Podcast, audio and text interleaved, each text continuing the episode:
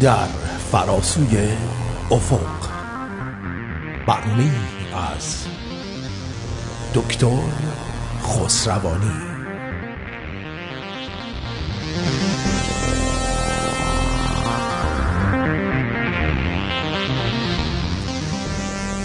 با بهترین درودها از استودیوی رادیو شمرون در شهر زیبای تورنتو و همچنین با امید اینکه همتون سالم و تندرست و خوشبخت و پولدار و سرحال باشید.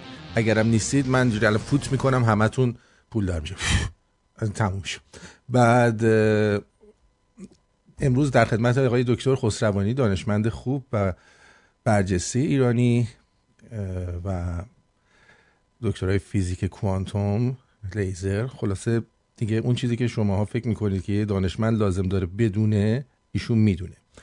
در خدمتشون هستیم. بعد از یک وقفه طولانی که البته به خاطر سفر ما پیش آمد درود میگم خدمتشون. درود بر شما. درود بر شما آرتین عزیز و شنندگان عزیز. دوستان این برنامه بله یه مدت نسبتا طولانی شد. بله. بس مدت خیلی اتفاقات هم افتاد در این فاصله که همشون البته خوشایند نبود ولی زمان همینه. یعنی شما همه چی قابل پیش بینی نیست و اتفاقاتی میفته من تا اتفاقات اخیر به نظر من خیلی روشنگر یه سری چیزا بود که من قبلا فکر کردم یه مقداری هنوز میشه به یه حالت شک بهش نگاه کرد ولی اون شک و ابهام تقریبا برطرف شد دیگه. آره. بله خلاصه فرصت طولانی بود. این برنامه سعیم این بوده چون یه مقداری تاخیر هم افتاده و دوستان کم و بیش یه کامنت های میفرستن با اون ایمیل بیاند هورایزن منتها در کلش من فکر کنم یه تغییر روند در این برنامه لازمه. البته الان نمی‌خوام بهش بپردازم. آخر برنامه مقدار صحبت می‌کنم راجبش ولی اصلش اینه که احساس کنم یک تکونی باید بهش بدم به این نوع سیستم مثلا گفتگو. برای بهتر انتقال بهتر. مثلا همون جور که شما اشاره کردی آدیو ویژوال خیلی مهمه. بله. دوستانم اشاره کردن. الان من البته نمی‌دونم چقدر بتونم وقت بذارم ولی سعیم اینه که اینو شروع کنم. در صورت بگذاریم از اون مسئله موضوع برنامه رو این دفعه جوری انتخاب کردم که یه مقداری شامل مسائل که تا الان بیان کردم باشه و همزمان یه مقداری هم جوابگوی بعضی از سوالات باشم. برای اینکه یک از دوستان مثلا اشاره کرد راجع به منطق فازی صحبت کن اینا چون ایشون هم پدر این رشتم دوست عزیزم بود و ایشون مرحوم شد یه چند وقت پیش فکرم یه سال و نیم الان دو ساله. راجبش هم صحبت کردم مفصلا. منتها به این نتیجه رسیدم که خوب فلسفه که ایشون به وجود آورد آقای منظورم پروفسور لطفیه. پروفسور لطفی زاده. فلسفه که ایشون به وجود آورد و یه سری چیزای دیگه که در تاریخ علم مدرن از علم شروعی مثلا از زمان بابلی ها و یونانی ها و ایرانی ها بیان جلو تا الان. یک روند بوده در یه جهت خاص و البته بیشترش تحت تاثیر یونانیا بوده از نظر فلسفی. می‌خواستم اینو یه مقداری بحث کنم. صبح بنابراین جنبه هایی که صحبت می‌کنم یه درصدی فلسفی یه مقداری علمیه و دیدگاه های برداشت من از این کل این تاریخ علم امروزیه به نوعی. حالا البته بستش میدم منظورم از این انقلاب گسستگی چی بوده؟ این عنوان تایتل این برنامه گفتم. اون عکسی هم که شما پست کردید اونو همدن انتخاب کردم. اون یک تصویر ثابته. اگر بهش نگاه کنیم به اون لوگو هم روی تلگرام گذاشتم هم در پست شما خواهد بود. این یه تصویر ثابته. یعنی اگر شما ازش عکس بگیرین همیشه همونه. یه تصویر ثابته ولی وقتی بهش نگاه می‌کنین تپش داره. این این یه حالت ویژول یه نوع خطای بینایی میشه بهش حساب، حسابش کرد. و این بحث مسئله گسستگی برمیگرده به همین بعضی وقتا به این دیدگاه ما نه که طبیعت. می‌دونیم که در نهایت ما هرچی کاری بکنیم از فراتر از ذهنمون نمی‌تونیم بریم. ذهن ما برداشتای ما اون چیزایی که ما قابل درک برامون.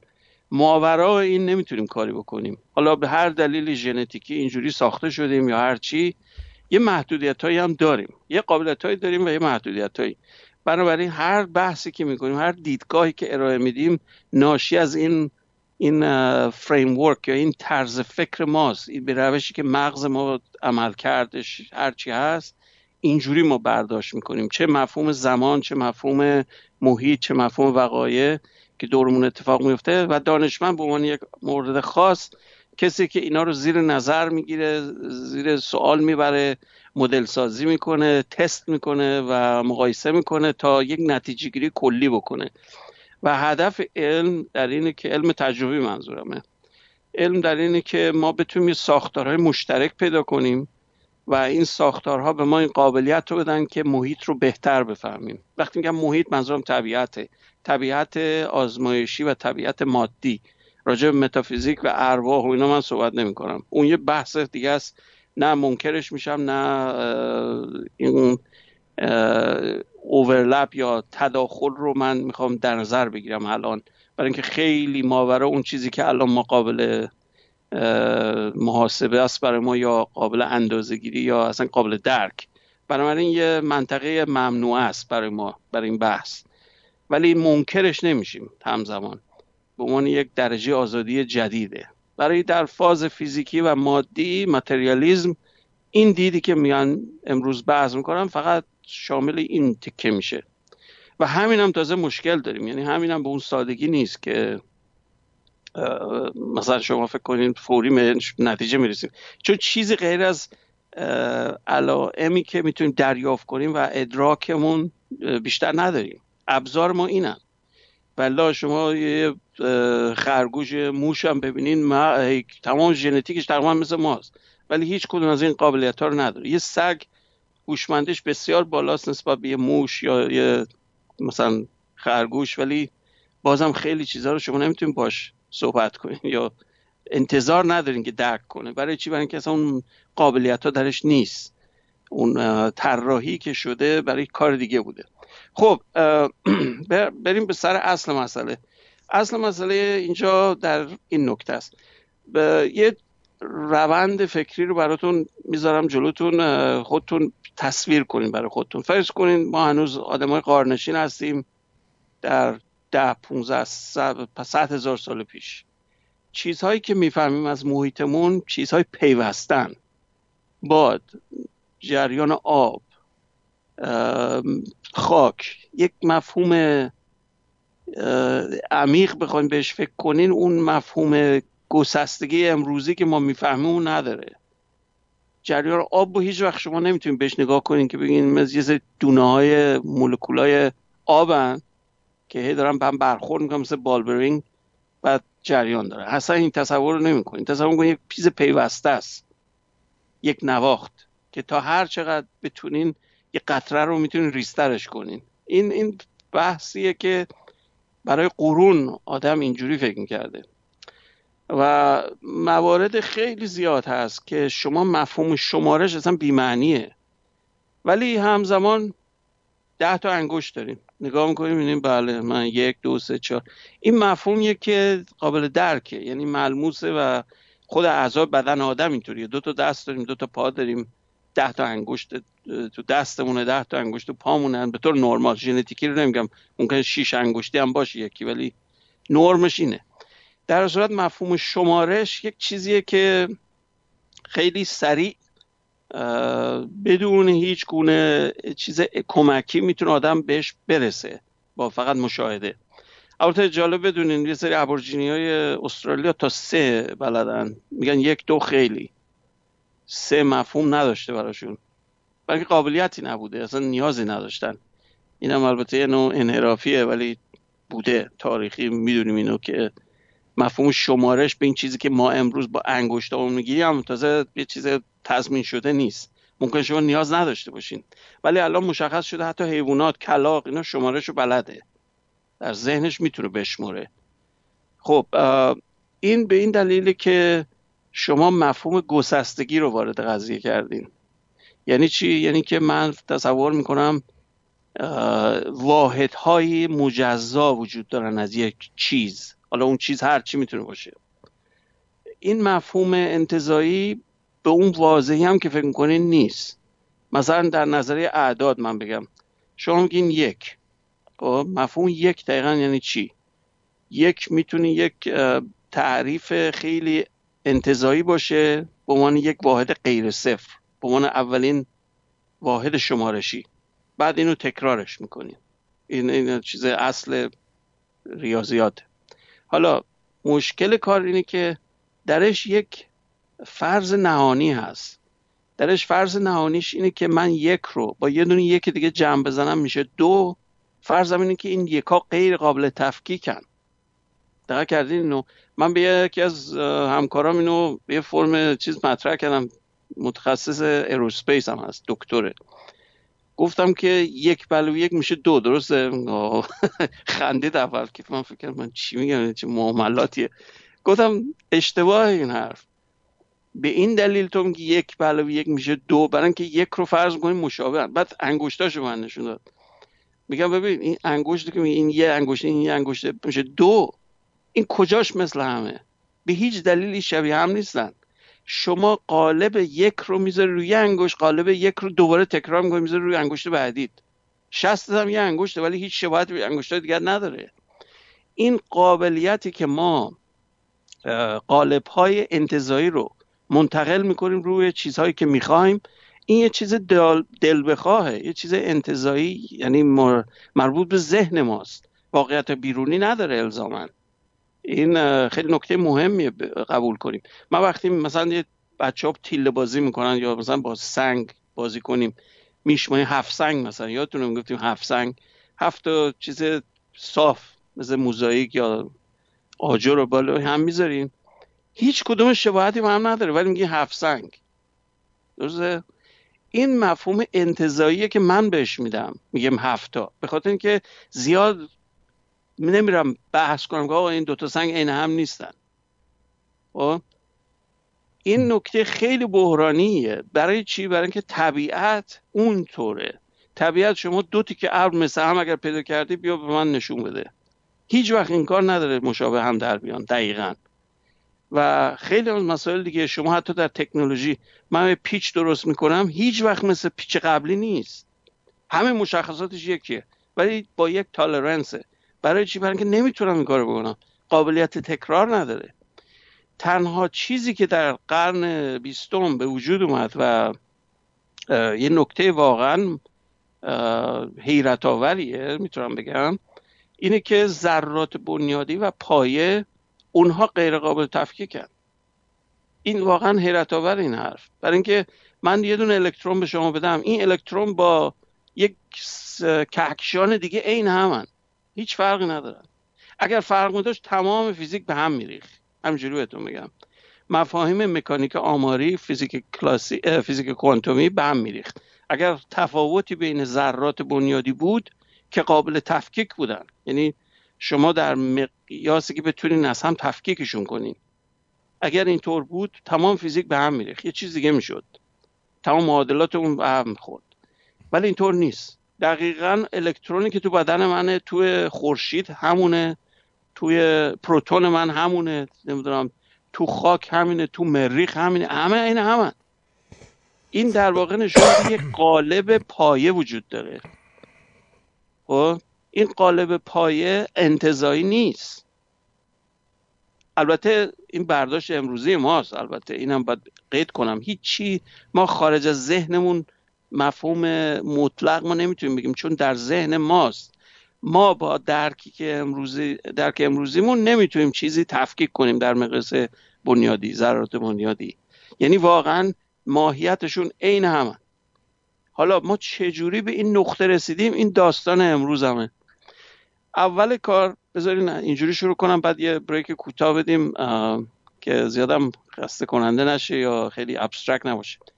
اولین چیزهای تاریخی در مورد این گسست سازی برمیگرده به زمان بابلی ها و یکم بیارم جلو برمیگرده به یونان. همونجا گفتم البته بذارین تصحیح کنم. یونان نمیشه گفت Syracuse مال فکر کنم ایتالیا میشه الان. مال جزیره سیسیلیه فکر کنم ارشمیدس یا Archimedes Archimedes یکی از نمونه های بارزیه که قابلیت این رو داشت که نبوغ داشت که بتونه به این نقطه برسه که حالت های پیوسته میشه. حلشون کرد اگر یه مقداری تقریب بزنین گسستش کنین. این دقیقا همون کاریه که در حساب دیفرانسیل حساب انتگرال در قرن 17 به وسیله لایبنیس و نیوتون ساخته شد. ولی تاریخی اینها شروعش نکردن. تاریخی اصل ایده مال یک چیزای مختصرش مال بابلی هاست و البته پیش نرفتن بیشتر. بعد ارشمیدس این کار رو با حل منحنی انجام داد. می‌تونست یه مماس به منحنی غیر از دایره بکنه این کارو این اصلا بی سابقه است. شما تصور کنید یه دایره داشته باشین. خیلی هم دایره رو هم مماسش بلد نیستن. تو هندسه اقلودوسی حل کنن. یه تکنیکایی داره. اونم باید بلد باشین. ولی راه حل دقیق داره. ولی منحنی نه. منحنی یه کار خیلی پیچیده است و هیچکی نمی‌دونست. ایشون با روش تقریبی که مطرح کرد تونست این کارو بکنه. و البته این به نظر یه مسئله فقط دوباره ابستره هندسی به نظر میاد ولی اینطور نیست. یک مفهوم خیلی عمیقتری داره. مفهومش در اینه که تغییرات چیه؟ ما چطور می‌تونیم مفهوم تغییرات رو یه جور حالت شمارش بهش بدیم؟ شمارش میدیم. پایه و اساس منطق ریاضی ماست. اگر اعداد نمی بود ما اصلا ریاضیات معنی نداشت. چون مفهوم مقیاس کردن با عدده. خب؟ میگیم چیزی بزرگتر چیزی کوچکتر مساوی. اینا مفهومی نخواهد داشت که شما عدد نداشتین. و عدد به مفهوم گسستگیه. یعنی شما میگی این نه اون. یه فاصله به خصوص رو میگین. این نکته خیلی کلیدیه. اون رشد اصلی اون انقلاب که منظورمه همینه. شما به اون درجه رسیدین از نظر ذهنیت انتظایی که چیزهای پیوسته رو بشکنینش به واحدهایی مستقل. این خونریه که ما به خرج دادیم و ما رو تفکیک می‌کنه از واقع حیوانات. تا حد زیادی. برای اینکه خیلی محدود حیوان هست که بشموره. اکثرا نفهم شمارش اصلا قابل درک براشون بعضی حیوانات می‌تونن البته ثابت شده. ولی انسان کاملا اینو به درجه اعلایی ازش استفاده کرده. حالا این چه خاصیت داره؟ اون قضیه مماس کردن حالا بحث خیلی ریاضی نمی‌خوام بکنم. برین ببینین رو چیز. میاد منحنی رو به حالت خط دو چیز تبدیل می‌کنه. به یکی حالت حرکت امتدادی یه حرکت دورانی برای هر منحنی. یعنی در واقع شما می‌تونید همیشه دایره به هر منحنی مماس کنید بهش میگن دایره چیز یه شعاع لحظه ای در واقع. من سر پیچ مثلا تو جاده دارم میرم جادهش می‌تونه خیلی پیچ و پیچ و شکل کاملا دل بخواهی داشته باشه. ولی در هر لحظه من می‌تونم یه دایره بهش نسبت بدم برای اون قسمت کوچکی از این جاده. این رو بهش میگن شعاع موضعی. یعنی در اون نقطه شعاع حرکتیتون انقدره. و یکی از نکات اصلی مثلا تو رانندگی که البته همیشه فکر کردم کی اینو یه جوری مطرحش کنم تو حرفام که کمک کم باشه برای دوستان موقع رانندگی. شما وقتی وارد پیچ میشین یه نکته رو باید در نظر بگیرید. از نصف پیچ که رد شدین باید سرعتتون رو زیاد کنین نه ترمز بگیرین. این زیاد intuitive یا اتوماتیک به ذهن آدما نمی‌رسه ولی واقعیت اینه. برای مهار هر چیز کنترل اتومبیلتون بهترین کاره. البته دلیل داره دلیل مکانیکی داره ولی گفتم اینم عنوان کنم که دوستان برن.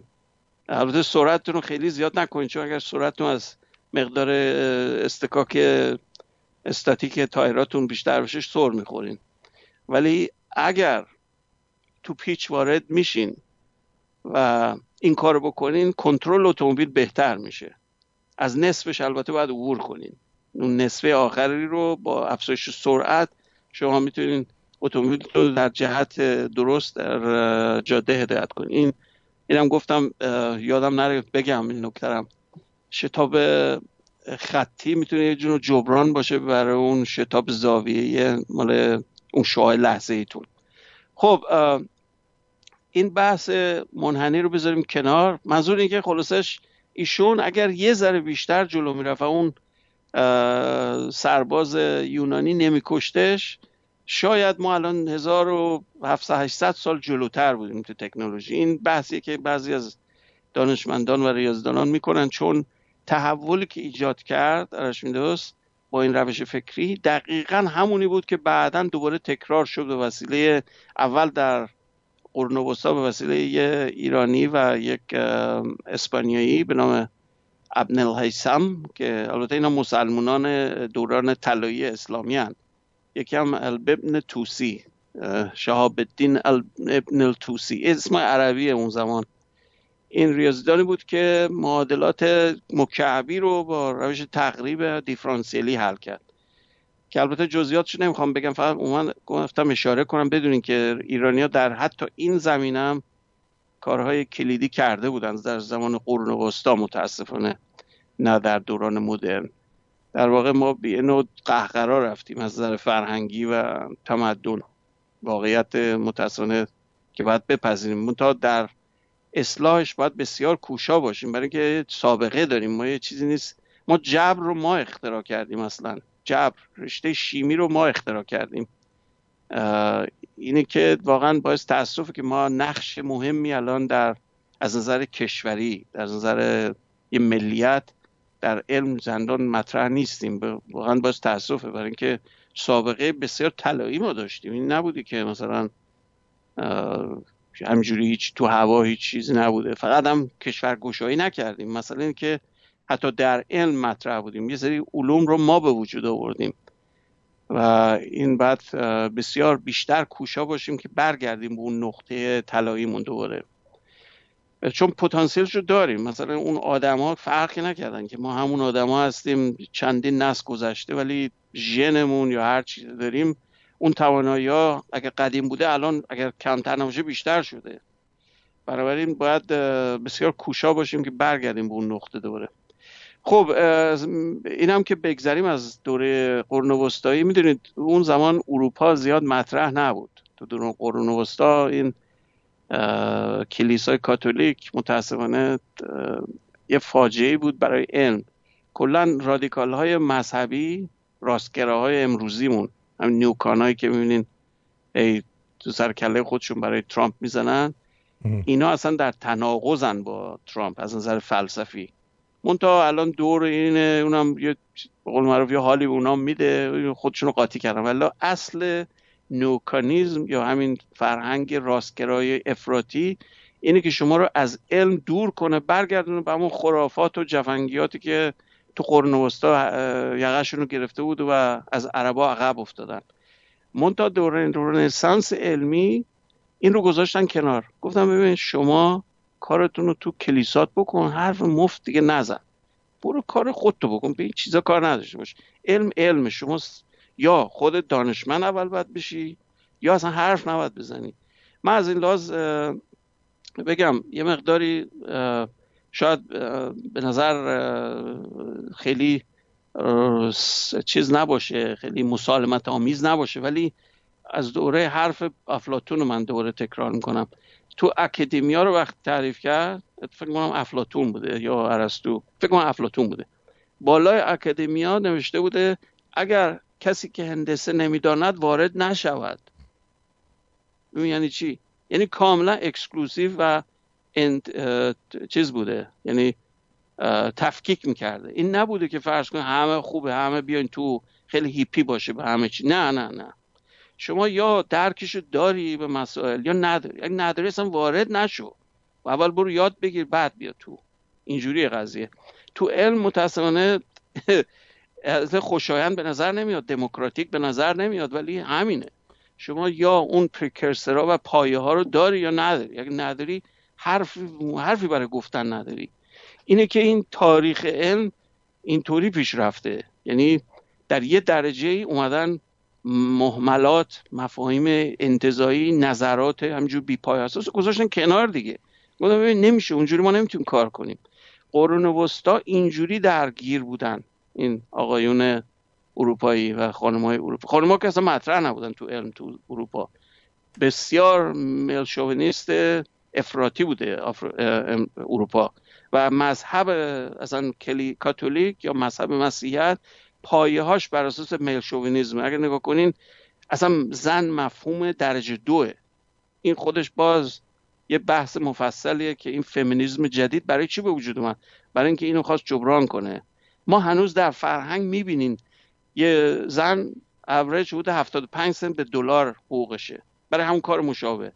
این نشون میده بایاس خیلی عمیقه. یعنی بسیار در طول سالها و قرنها این خاصیت به وجود اومده. صرف این که تو این رابطه دوگانه زنه که حامله میشه و بارور میشه. هم به این دلیل شما زمانی رو که صرف می‌کنه برای آموزش برای بهتر شدن ادراکش محدودتره از یه مرد. از نظر اقتصادی هم طور نرمش این بوده که وابسته مرد بوده تا خیلی سالهای طولانی. الان این داستان به هم ریخته. ولی این قابلیت باعث شده که این عدم قابلیت باعث شده که در حیثه تاریخی به عقب زده بشن و همش شما اسمای مرداست. من همه اسمای گفتم مردن در تاریخ. این الزاما ناشی از خاصیت های ذهنی و abstraction این چیزهای ذهنی فرد نیست. چون ربطی مثلا به جنسیت فرد نداره. این خانم میرزاخانی نمونه بارزشه. ایرانی هم هست اتفاقا. ایشون مرحوم شد البته متاسفانه.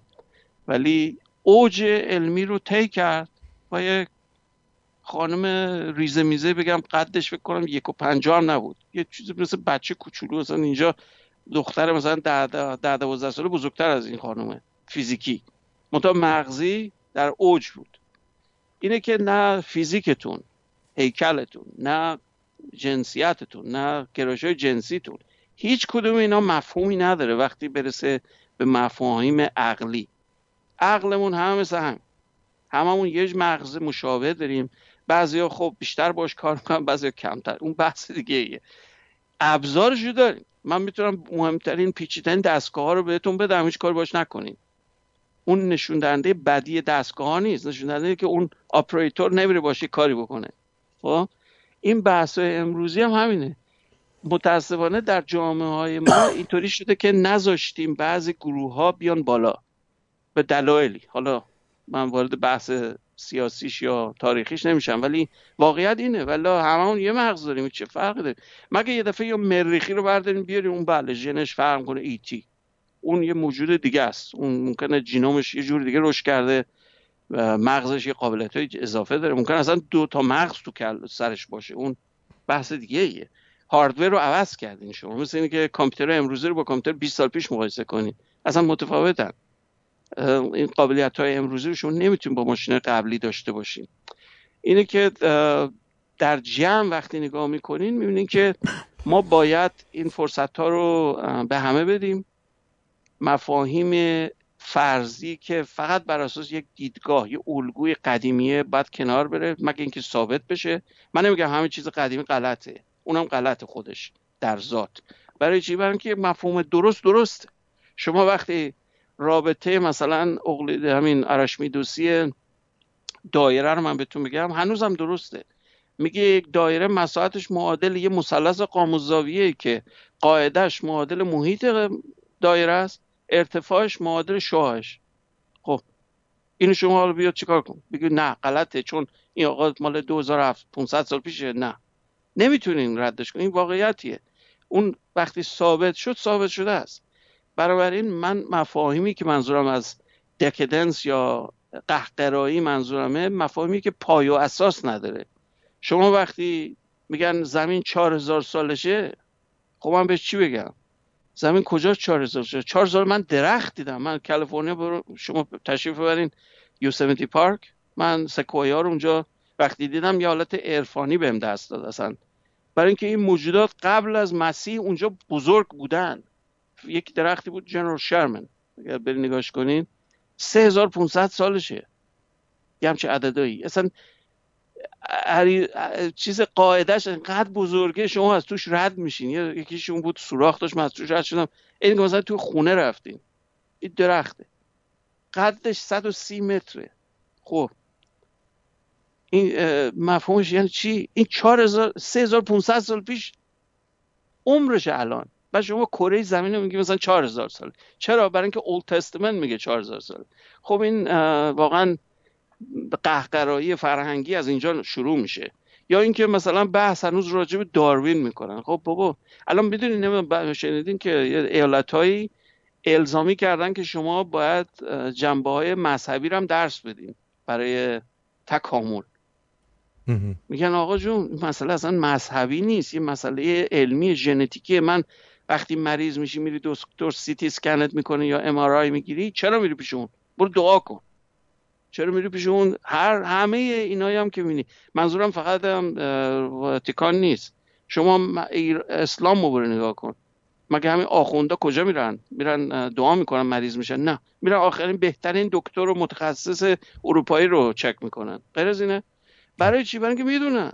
این محملات رو به کس دیگه میگن. برای خودشون بهترینا رو میرن انتخاب می‌کنن. این مفهوم اینه یک نوع تضاد و یک نوع هیپوکراسیه برای چی؟ برای اینکه شما یه مفهوم باور داری ولی این مفهوم دیگر رو به خورد بقیه میدی. این این در ذات غلطه. چون یکی از پایه های علم بر اساس صداقت. یعنی شما وقتی به غلط می‌رسین باید اعلامش کنید علم اینطوری پیشرفت کرده. علم با پیشرفت بر اساس چاق سلامتی و نمی‌دونم چاپلوسی و اینا جلو نمیره. شما اگر صد بهتون آفرین و احسن بگم حرف محمل داری می‌زنی این به جای نمی‌رسه. الان شما ممکنه احساس خوبی به دست بده بهتون بده ولی فردا هیچ که یادش نمیاد شما رو. ولی همه عرش میدوز یادشونه. چرا؟ به خاطر اینکه حرفایی که زده بر اساس اون مفاهیم نبوده بر اساس یک چیز مستقل از ماهیت فردیش بوده. ماورای خودمونه. علمی که به وجود میاریم ماورای خود ماست. به خاطر چی؟ برای اینکه یک چیز مستقله و قابل درک برای بقیه برای نسل های بعدی. این اگر این طور بود و متعلق به من فردی بود این با مرگ من از بین میره. ولی علم اینطوری نیست. و این واقعا یک ماهیت خیلی بحرانیه و حیاتیه که تفکیک کنیم. و هدف بشری هدف آموزشی در قرن 21 تماما باید همین باشه که ما این تفاوت رو قائل بشیم. بدون اینکه تداخلی با مسائل آزادی فردی بکنیم. برای اینکه آزادی فردی باید باشه. ما در دنیای قرار داریم که کشورهای عقب مونده همون کشورهایی هم که دیکتاتوری هن. چون نگاه کنید اینا آینده نخواهند داشت. نه دارن الان نه در آینده. چه از نظر رضایتمندی فردی چه در سطح اجتماعی چه در سطح بین المللی اینها کشورهای منسوخ یا باطل شدن. حتی کشوری مثل چین. من حالا نمی‌خوام خیلی وارد بحث سیاسی امروز بشم ولی باید بعضی چیزها رو اعلام کنم. برای اینکه واقعا خونم به جوش میاد وقتی این چیزها رو می‌بینم.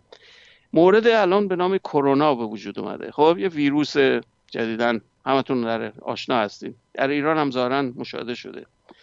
این ویروس رو یه آفتمالوژیست یه چشم پزشک حدود تابستون پارسال تشخیص داد. با اینکه تخصصش میگم چشم پزشک مسکی بوده. گزارشش داد به سرعت گزارشش داد به دولت مرکزی. که آقا این موضوع خطرناکه ممکنه پندمیک بشه مواظب باشین حواستون باشه کارهای لازمه رو انجام بدین. حرکت چین می‌دونی چی بوده؟ اولین کار که الان اینشون رو بازداشت کردن. مقالش رو توقیف کردن. اصلا هیچ به هیچ یعنی اصلا میگه که این اتفاق نیفتاده. اون لحظه که من داستان رو شنیدم البته اینو من به عنوان یه شهید علمی و انسانی می‌دونم این فرد. خودش مرد متاسفانه به خاطر همین آلودگی همین کرونا. این شخص در الان در آسیا در هنگ کنگ اینا براش چیز گرفتن. خیلی یه مموریال خیلی بزرگ بود که تقدیر ازش کردن و به عنوان قهرمان الان. و خاری شد تو چشم دولت چین. برای اینکه چین من بسیار دید دیگه داشتمشون. فکر می‌کردم پروگرسیو فکر می‌کردم مثلا دارن یه واقعا می‌خوان بهتر کنن. زندگی عوام زندگی مردم به تو بالا رفته سطح زیستیشون. این مثبته. باید قبول کرد. 400 میلیون نفر در چین از فقر به منطقه متوسط رسیدن. این معجزه است می‌تونیم بگیم. جمعیت بزرگتر جمعیت امریکا رو دارم میگم. 400 میلیون نفر از فقر خط فقری رسیدن به متوسط. این اصلا بی‌نظیره. ولی همزمان همچی اتفاقی میفته که آبرو حیثیتشون رو اصلا نابود می‌کنه. چرا؟ به خاطر یه نکته ساده است. به خاطر اینکه مبانی سیستم بر اساس توتالیتریانه یعنی بر اساس اینی که من به شما دیکته می‌کنم شما چیکار کن این قابل در قابل قبول نیست. در دنیای امروزی شما نمی‌تونید این کار بکنید. آزادی یک چیز فردی به چیزی نیست که سیستم به من بده. من دارم این قابلیت رو این چیز باطنی منه. حالا در سیستم امریکا بهش میگن خدا بهت داده اینو. خب حالا اگر بحث خدا رو قبول بخواین بکنین اونم یک دیدگاهیه. ولی اصل مسئله اینه که تمام افراد محدودیت های فیزیکی مشابه دارن.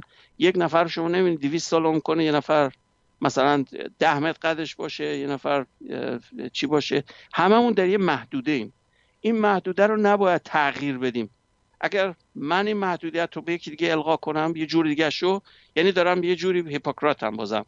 برای اینکه برای خودم اون رو حاضر نیستم قبول کنم. در سیستم های توکراتیک دقیقا همینه. توکراتیک به مفهوم اینکه مذهب رو شما بیاریم بالا. مذهب یعنی چی؟ مذهب یک دیدگاهه.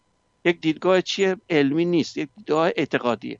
شما دیدگاه اعتقادی رو نمی‌تونید به زور بچپونینش به بقیه.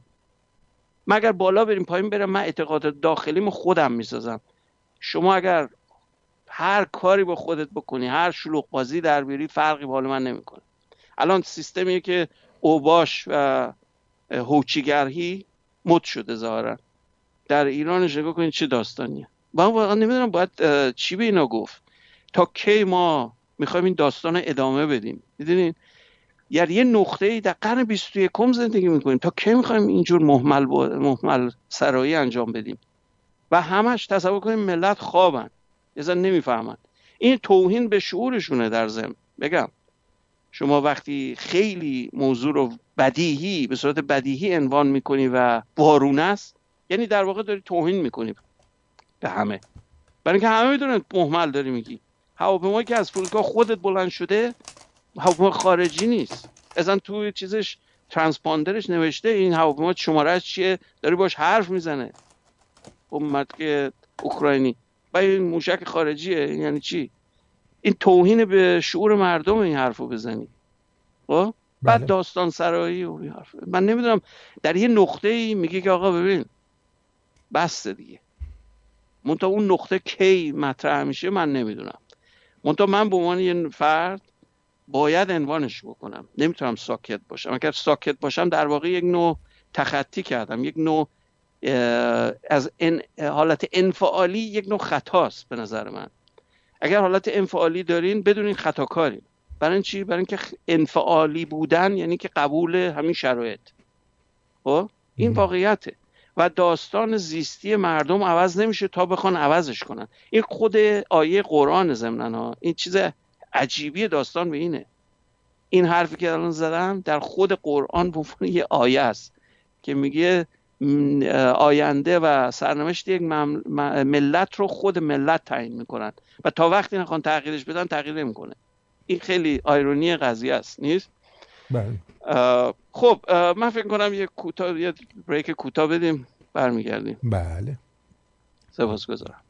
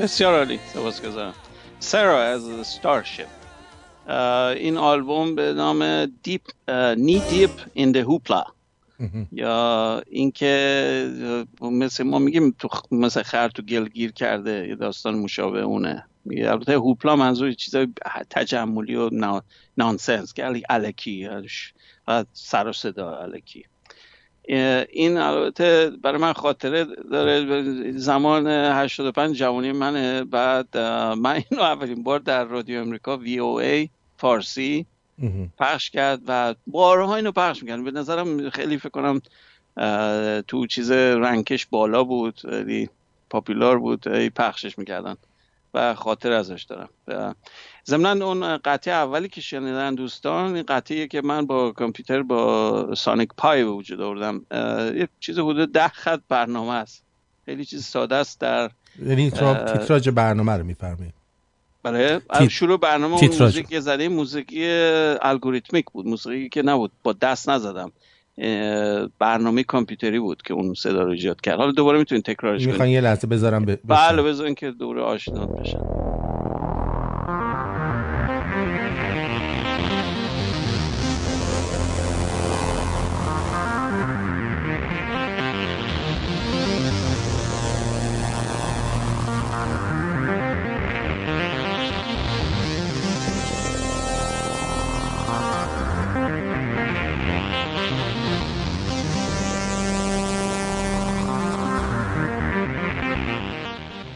بله بسیار این خلاصه داشتم اینو گفتم این برنامه است. یعنی برنامه ساده کامپیوتری با سیستمی انجام میشه به نام live loop. یعنی شما می‌تونید در حالی که داره loop رو اجرا می‌کنه تغییر ایجاد کنید. این تغییراتی که من گذاشتم روش random هم بود. این الان این موزیک که شنیدین قطعه که شنیدین توی گام پنتاتونیک هفت کلیدی نیست پنج کلیدیه. بعد از توی C دو minor ه C minor. و با ramp ش به وسیله این random generator یا همون noise generator عدد نوت رو بالا پایین می‌کنه. این نوسان ها دقیقا اگر شما موزیک کلاسیک هم گوش بدین یه بالا و پایین های خیلی ریتمیک داره. در واقع ساختار موسیقی یک ساختار ریاضیه برای خودش. که برمیگرده باز به داستان امروزمون که گسستگی. اصلا موزیک به مفهوم امروزی یعنی چی؟ بازم گسستگیه. اگر برگردین به مثلا آواز خب در قدیم مثلا چوپونی بوده یا چیزی فلوتی می‌زده یا آواز میخونده زیاد سیستم مشخص نداشته. نمی‌تونست مثلا به بچه که آها اول این کارو بکن بعد این کارو بکن و این کارو بکن. دقیقا همونی میشه که من دارم می‌کنم. نمی‌تونست اینو منتقل کنه به بچهش فقط یه احساس بوده یه حالت درونی و به قول من فل بداهه یه کاری می‌کرد سپانتنیتی باز میشه یه کاری چیزی بزنه. و قابل تکرار هم نبوده. در خیلی مسائل زیستیمون ما این مشکل رو داشتیم. به خاطر اینکه تا زمانی که اعداد رو تعریف نکردیم اون فرهنگ سومری اگر بخوایم برگردیم به عقب مفهوم عدد الفبا یا سیستم نوشتان این اگر به وجود نمیومد ما چیکار می‌کردیم؟ هیچی. اصلا نه حرف همیشه نسلمون به وجود میومد میمرد نسل بعدی دو دوباره داستان خودش رو تکرار می‌کرد. هیچ وقت عوض نمی‌شد. دلیلی که تمدن بشری اینقدر انفجاری رشد کرده به خاطر اینکه من تکرار اشتباهات گذشتم رو نباید بکنم و از اطلاعات گذشته استفاده می‌کنم و یه چیز روش اضافه می‌کنم برای نسل بعدیم. این قابلیت منحصر به فرد علمه و تمدن. که ما به وجود آوردیم. این چیزی که می‌بینین دنیای امروزی به این دلیل به وجود اومده. ولی هیچ دلیلی نداره یک انسان امروزی که دقیقا ژنتیکش معادل یک فرد در صد هزار سال پیش تو قار زندگی می‌کرده و حیوانات یا خورده می‌شده یا بعضی حیوانات ریزو میخورده. ما چی شد؟ که دفعه این شدیم. عین همین. ژنتیکی اون عین همه. تنها دلیلش اینه که ما قابلیت ها و آگاهی های اضافه پیدا کردیم که ماها در واقع یک نوع محیط شدیم به دوربر اون به که محاط باشیم بهش. ما همیشه به صورت انفعالی قسمت کوچیکی از طبیعت بودیم. این یکی از جونورهای دیگه طبیعت مثل مثلا شامپانزه فرض کنید. یه شامپانزه نقشی در اکوسیستمش نداره. هر بلایی پیش میاد براش باید قبول کنه. به خاطر چی؟ برای اون ساختار جبران کننده نداره. ما با وقتی که با تمدنمون این قابلیت رو به وجود آوردیم اول از حالت روستایی به شهرنشینی و بعد اقتصاد رو به وجود آوردیم بعد معامله پای پای بعد سیستم های پیشرفته تر تو ونیز پول رو به وجود هم بانکداری به وجود و همه این چیزا که می‌بینین یه روند تدریجی داشته به این دنیای امروزیمون. و این باعث شده که در این حالت کاملا کرلس که شما مثلا نگران نیستی مثلا فردا بارون بیاد خب بیاد. یا مثلا برف بیاد چیکارت میشه؟ هیچ. ترموستات رو یکم با درجهش می‌بری بالا. تو طبیعت میمردن ملت. اینجوری نبوده که مثلا فرض کنید فردا می‌دونست غذا گیرش بیاد. نه. این اصلا شما قضیه چیزه. یه بچه بهش گفتن شیر از کجا میاد؟ شیر خوردنی. گفته از سوپرمارکت. اصلا تصور این که مثلا این شیر از گاوه اصلا مفهومی براش نداشته. برای اینکه همیشه تو عمرش دیده این توی پاکت کنتینر چیزی پلاستیکی و شیشه ایه توی سوپرمارکت. اون ته چیز هم معمولا می‌ذارن عمدن که تو سوپرمارکت که شما خریدای دیگه هم بکنید چون می‌دونن همه شیر می‌خوان بخرن مثلا. یه چیز آیتمی که همه می‌خرن. اینو عمدن marketing اینجوری scheme های marketing ه. اونو آخر کار می‌ذاره. شما در طول مسیر چشمت به چیزای دیگه میفته چیزای دیگه هم می‌خری.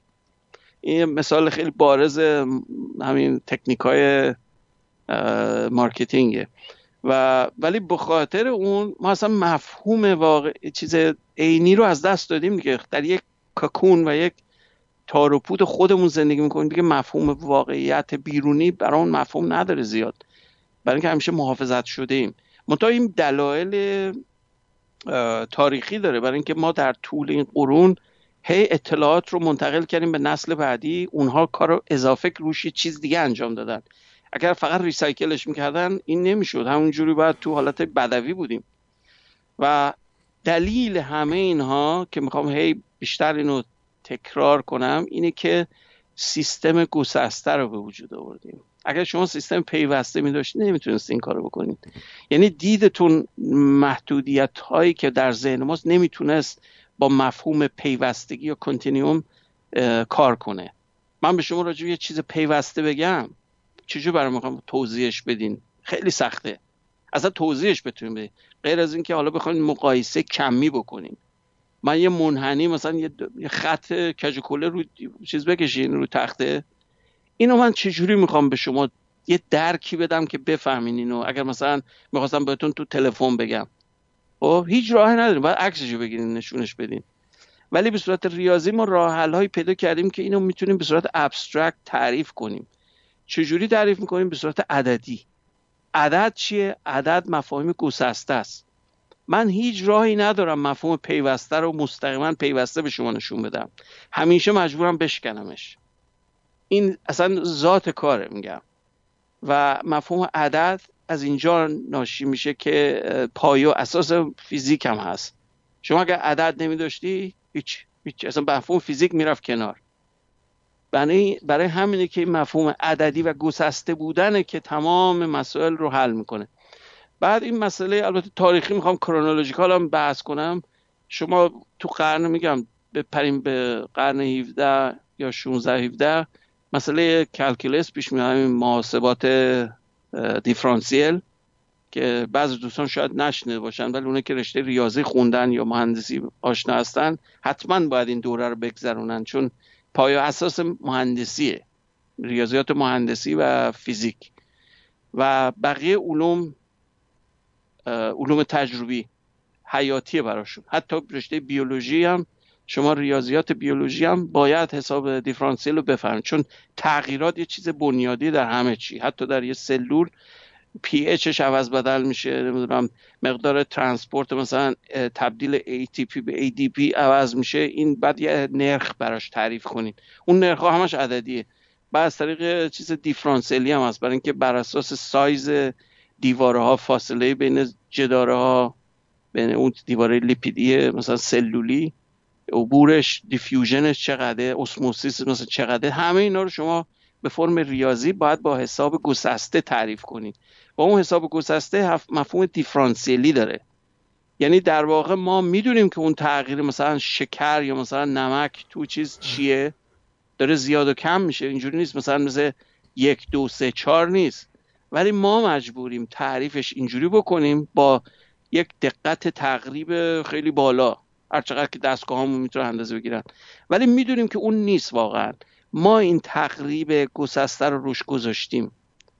نمی‌دونم چقدر مفهوم بود اما مثلا نمونه ساده بگم. شما من میگم وزن چقدره؟ میگه مثلا 60 کیلو 70 80 100 کیلو. وقتی اون عدد رو میگی در واقع trim کردی. آن انتهاشو گذروندی بریدی. دقیقا اگر بخوای اندازه بگیرین شما اندازه گیریتون محدود به اون scale ی که استفاده کردین.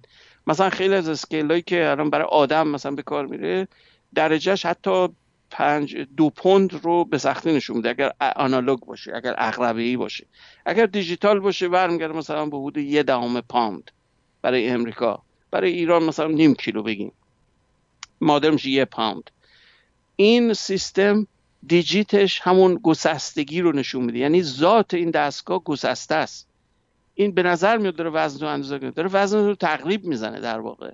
تقریب می‌زنه بین دیجیت ها و اعدادی که بین خود دستگاه وجود داره. نه که بینابینش چون بینابینش مفهومی نداره. حالا من اینو یکم بیشتر توضیح میدم. این چون انقلاب الکترونیک و انقلاب کامپیوتر از همینجا به وجود اومد. همین همین دلیلش همین تیکه است. حالا بحث کلکولس رو حالا فقط خیلی خلاصه بگم. زمان نیوتون مشکلش این بود که نمی‌تونست حالتهای تغییر مثل شتابدار مثل سقوطی که سنگ یا سیب معروفش که تو سرش خورد این رو با سیستم لینیر یا خطی حل کنه. می‌دونست که یه چیزی داره زیاد میشه دائما معادلهش که نوشت می‌فهمید که اه این چیز توان دوه. یعنی شتاب میگیم بر ثانیه بر ثانیه. این اگر دوستان اگر دانشگاه یا دبیرستان خوند یادشونه. مفهوم شتاب میگیم شتاب زمین به متریک میشه 9.8 981 متر بر ثانیه بر ثانیه. این ثانیه اضافه یعنی چی؟ این ثانیه اضافهش نشون میده این تغییر پیوسته است. یعنی حتی خود تغییر داره تغییر می‌کنه. تغییر اول به خاطر جابجاییه تغییر دوم به خاطر سرعت جابجاییه. این یه مفهوم به نظر خیلی ساده نیست. در اون زمان. الان خیلی ساده است ولی اون زمان شخص مثل نیوتون باید اینو حل می‌کرد. قبلش کسی نمی‌فهمید اینو چجور توضیحش بده. چون دارین تغییر رو دارین توش تغییر می‌کنین. این یعنی چیکارش کنم اینو؟ چجور حلش کنم؟ این رو ما راه حل براش پیدا کردیم با تغییرات جزئی.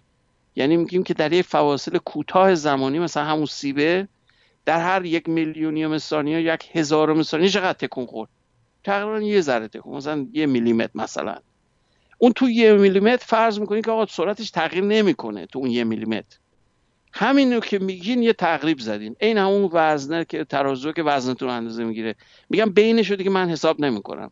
میگم فقط اینجا چقدر بود؟ در نقطه تی به علاوه یه میلی ثانیه چقدر بود؟ اینو میگم این اختلاف و این وسطش دیگه صافه. دیگه تکون نخورد. تغییر نکرد. اینه که اگر این کارو نمی‌کرد نمی‌تونه حل کنه. می‌دونی مشکل کار خیلی جالبه که پیوستگی اصلا جزء ادراک ما نیست. سیستم گسسته جزء ذهن ماست. ما باید یه چیزی رو بتونیم بشمریم. اگر نمی‌تونیم بشمریم کاری باش نمی‌تونیم انجام بدیم. شما روح رو مثلا بخوای بشمریم بزنین چند تا مولکول داره. قابل درک براتون نیست الان. اگر بخواین بفهمینش باید یه جوری برش گردونیم به سیستم گسسته که من ندیدم کسی همچی کاری بکنه. خب بحث حالا لایبنیتس رو وارد نمی‌کنم. یه تاریخی زمان بود که جر و بحث بین دو نفر بود. لایبنیتس یه غول علمی در آلمان بود که یک حساب کامل حساب دیفرانسیل انتگرال رو به وجود آورد برای رشته ریاضی برای calculus. ولی آقای نیوتون می‌خواست کار خودش رو راه بندازه می‌خواست کار فیزیک رو حل کنه این ریاضیات رو مجبور بود اختراع کنه. همزمان هم بودن متاسفانه از این لحاظ. البته میگن لایبنیس چند ماه جلوتر از نیوتون بوده. ولی اینم خاطر نشان کنم که از نظر تاریخی علائم و سمبول هایی که ما استفاده می‌کنیم در دنیای جدید سمبول های لایبنیتسی هستن نه سمبول های نیوتونی. نیوتون علائمش یکم کج و تو کتابش برین نگاه کنیم پرینسیپیا پرینکیپیا یه علائم دیگه به کار بره مثلا انتگرالش یه شکل دیگه است. اون انتگرال سمبول انتگرالی نایپ نیست اینی که ما امروز اسم کنیم مثل اس کشیده است. این حساب دیفرانسیل خلاصش فرم مدرن همون فرم لاکنیتسیه اینو جای نمیگن ولی تاریخی برین نگاه کنین تایید می‌کنه این حرفو که ما در واقع چیز سیستم لایبنیتسی رو عمل می‌کنیم. بعدها در قرن 19 فکر می‌کنم اگر اشتباه نکنم یه شخص به نام لبک اومد و سیستم تعمیم یافته درست کرد بعد از قضیه تعریف ریمانی که همین گسستگی حالا خیلی ساده بخوام بیانش کنم. این میمونه که مثلا شما روی کاغذ منحنی بکشین یه محور افقی هم براش بذارین بگین این تغییراتی که بالا پایین رفته رو. بیان با قیچی به صورت لایه های نازک مثل نوارای نازک مثل دستگاه دیدی برای جاسوسا میریزن شردر تو چیز میریزن از اون ریش ریش میاد بیرون. دقیق کردین این بله، دستگاه رو؟ بله بله. اون دقیقا عین حساب دیفرانسیله. به چه دلیل؟ مثل حساب دیفرانسیل اگر نگاه کنید سیستم تعریف ریمانی انتگراله. یعنی چی؟ شما یک فضای پیوسته رو می‌برین به قطعه مساوی بعد این قطعات رو مثل تقریب می‌زنین به شکل مستطیل. این مستطیل های دراز. مستطیل همه بلدن حل کنن مساحت چقدر طول در عرض. ضرب می‌کنین مساحتشه. مونتا منحنیه همین بود. منحنیه مجموعه ای از این مستطیلا بود. منتها این مستطیل خیلی باریکن. هر چی درشتر باشن تقریبتون بده. یعنی خیلی متفاوتین از خود منحنیه. ولی وقتی تقریبا رو ریز بکنید این نازک های نوارای نازک تقریبا همون منحنیه میشن. و این برمیگرده باز به همون گسستگی که منظور اولم بود. که شما بدون گسستگی هیچ کاری نمی‌تونین با اون منحنیه بکنید این ذات به قول معروف اشکال ماست. برای اینکه ما اون منحنی می‌دونیم اونجاست. ولی ما نمی‌تونیم درکش کنیم برای اینکه غیر از تقریب زدن کار دیگه بلد نیستیم. خب؟ این اصل مطلب. اون لبک که گفتم اومد این کار رو بر یه جهت دیگه انجام داد. به جای که روی خطای عمودی رو محور عمودی برش بزنی رو محور افقی می‌بره. این برتریایی داره به سیستم ریمانی. ولی خب بحث خیلی انتظاری میشه اون اصلا نیازی نیست اینجا صحبت کنم. فقط بدونین که اگر خواستین بیشتر مطالعه کنین برین انتگرال های لبک رو یاد بگیرین. بعد برمیگردیم به کجا؟ از قرن 17 بپریم به قرن 19 در قرن 19 یه شخصی اومد به نام جورج بول. همین بولین الجبرا که میگیم جبر بولی ساخت و پرداخته این ریاضیدانه که اومد چیکار کرد؟ گفت منطق ریاضی رو از در واقع چیز تاریخیش برمیگرده به ارسطو. چون در فلسفه و افلاتون و ارسطو منطق 100 درصد صحیح و 100 درصد خطا رو میفهمیدن. اصلا لاجیک یا منطق بر این اساس کار می‌کنه. شما نتیجه گیریاتون اکسیوماتیکلی از سمت چپ مثلا تصویر به سمت راست میرین همش بر اساس اینه که درست غلط درست غلط. True false true false. همینجوری جلو میرین تا ببینید نتیجه این شبکه منطقی چیه. این مفهوم وجود داشته در منطق در فلسفه. مونتا بول اومد اینو چیکار کرد؟ به صورت یک حالت جبری نشون داد که می‌تونیم توابعی به وجود بیاریم که فرم منطقی تعریف شده. به خصوص دارن بعد با ترکیب اینا می‌تونیم یه چیز عجیب غریب درست کنیم. اولین چیزی که درست کرد از ذهنی ها دستگاهشو فکر کنم خودش درست نکرد. بعدا مرد فکر کنم یکی دیگه اینو درست کرد. ولی یه سیستم ماشین مکانیکی بود به نام انالیتیک ماشین یا ماشین تحلیلی. این اولین کامپیوتری که به وجود اومد در قرن 19 نه در قرن 20 منتها یه مش چرخنده و لنگر و گیر و این حرفا. چیزی اصلا شباهتی به کامپیوتر نداشت. به چیزی که به جبه دیفرانسیل اتومبیلتون بیشتر شبیه بود تا به کامپیوتر. منتها دقیقا مکانیزماش همون اصول ریاضی رو دنبال می‌کرد که ما امروز می‌فهمیم. و این شد که این ساختار ریاضی خیلی به قول معروف مد شد در قرن 19 بعد از اون شخصی به نام لاولس یه خانمی اولین برنامه نویس کامپیوتر بهش میگن.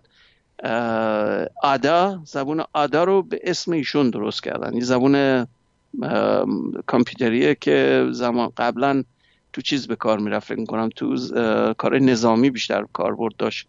ولی الان کسی دیگه آدا نمی نویسه ولی بر اساس به یاد اسم ایشونه این خانم. اولین برنامه نویس کامپیوتری زن بوده خلاصش. در قرن 19 هم نه در قرن 20 بعد برسون این قضیه یه مقداری دیگه جلوتر نرفت برای محدودیت های فنی که داشتن. چون چختنه می‌دونی چقدر باید یه دستگاه عظیم درست کنی که می‌خواد مثلا یه جمع و تفریق بکنه.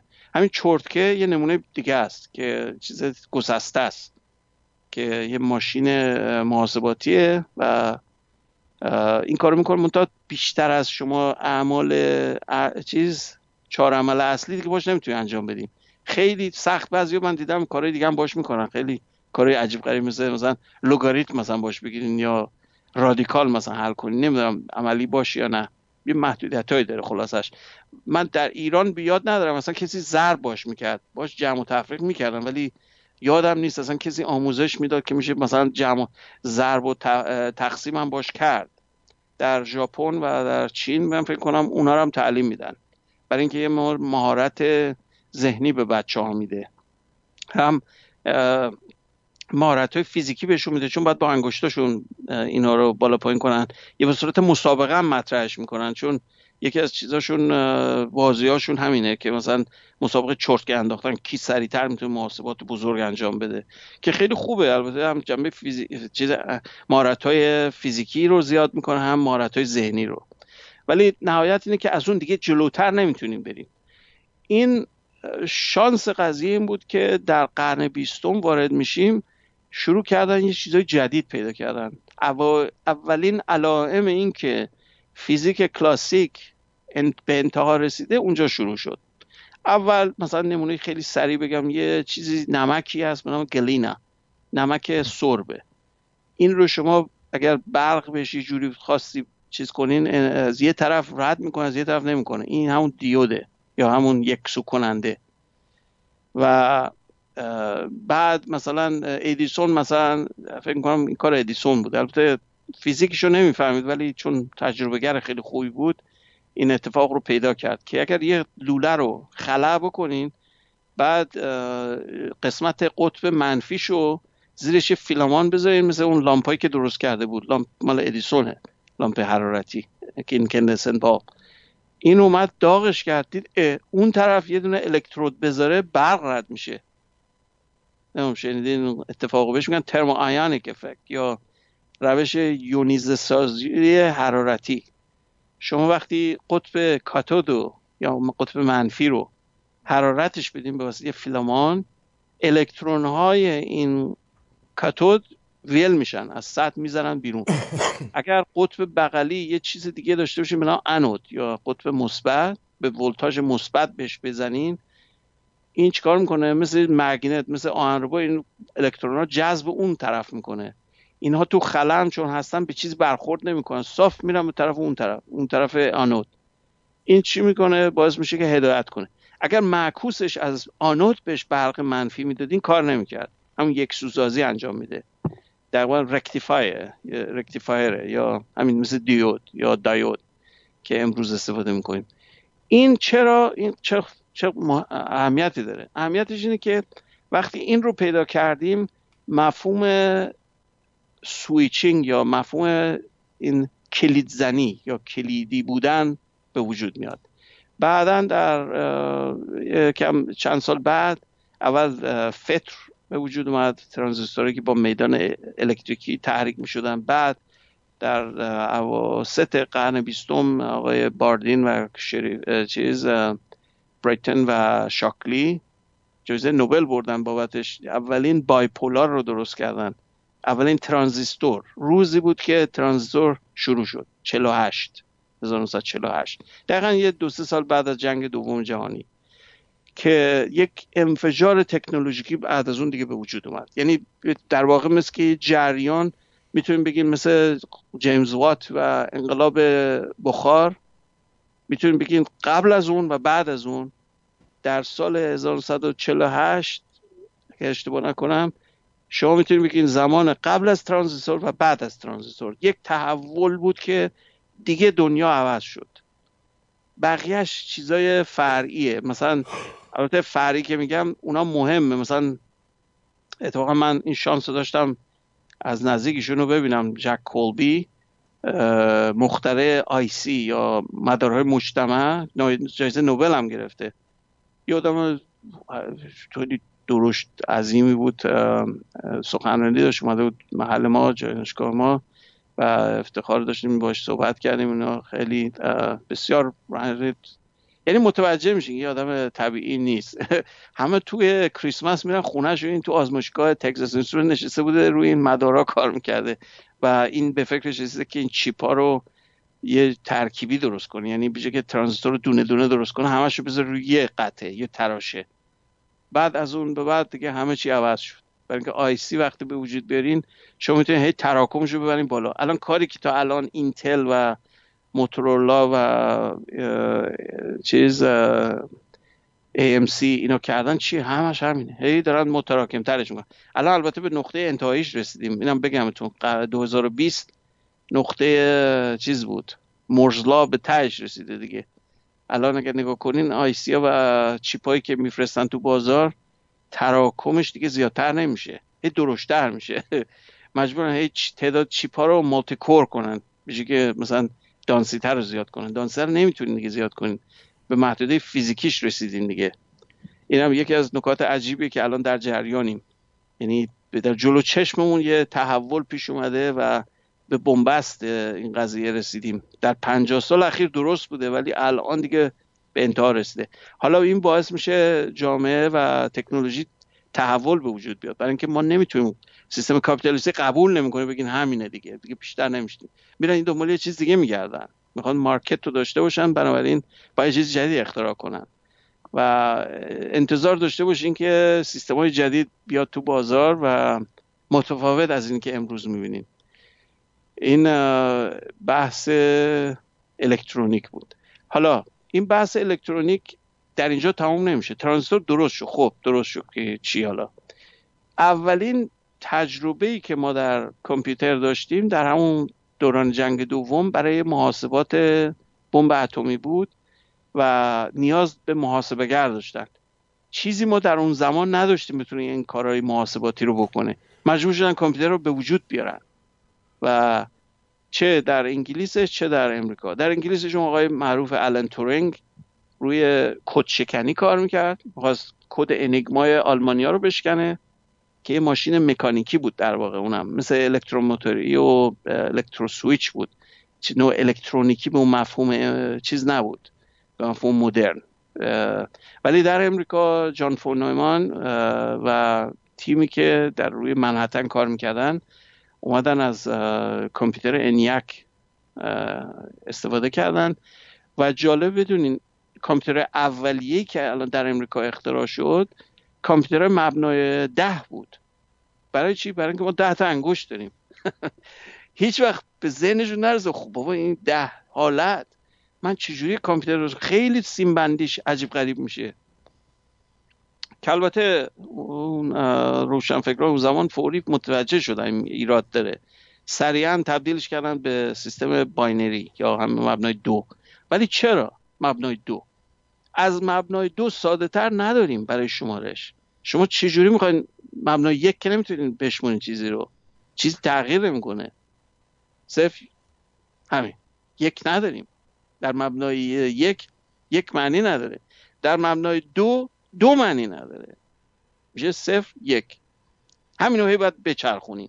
صفر یک ده یازده صد صد و یک صد و ده صد و یازده هزار هزار و یک هزار و ده هزار و یازده و الاخر اینه که مفهوم باینری سیستم شمارش دوگانه ساده ترین سیستم شمارشه در یک دیدگاه گسسته که از اول بحث کردم. شما باید برگردین به binary. یعنی چاره ندارین. اگر هر جوری که بکنین پیچیده تره. مگر oct, oct به کار ببرم یا hex یا مثلا decimal اینا پیچیده ترن. از از سیستم binary. بنابراین چون من ده تا انگوش دارم نباید الزاما همون قالب رو بذارم رو کامپیوتر. رو کامپیوتر ده حالته.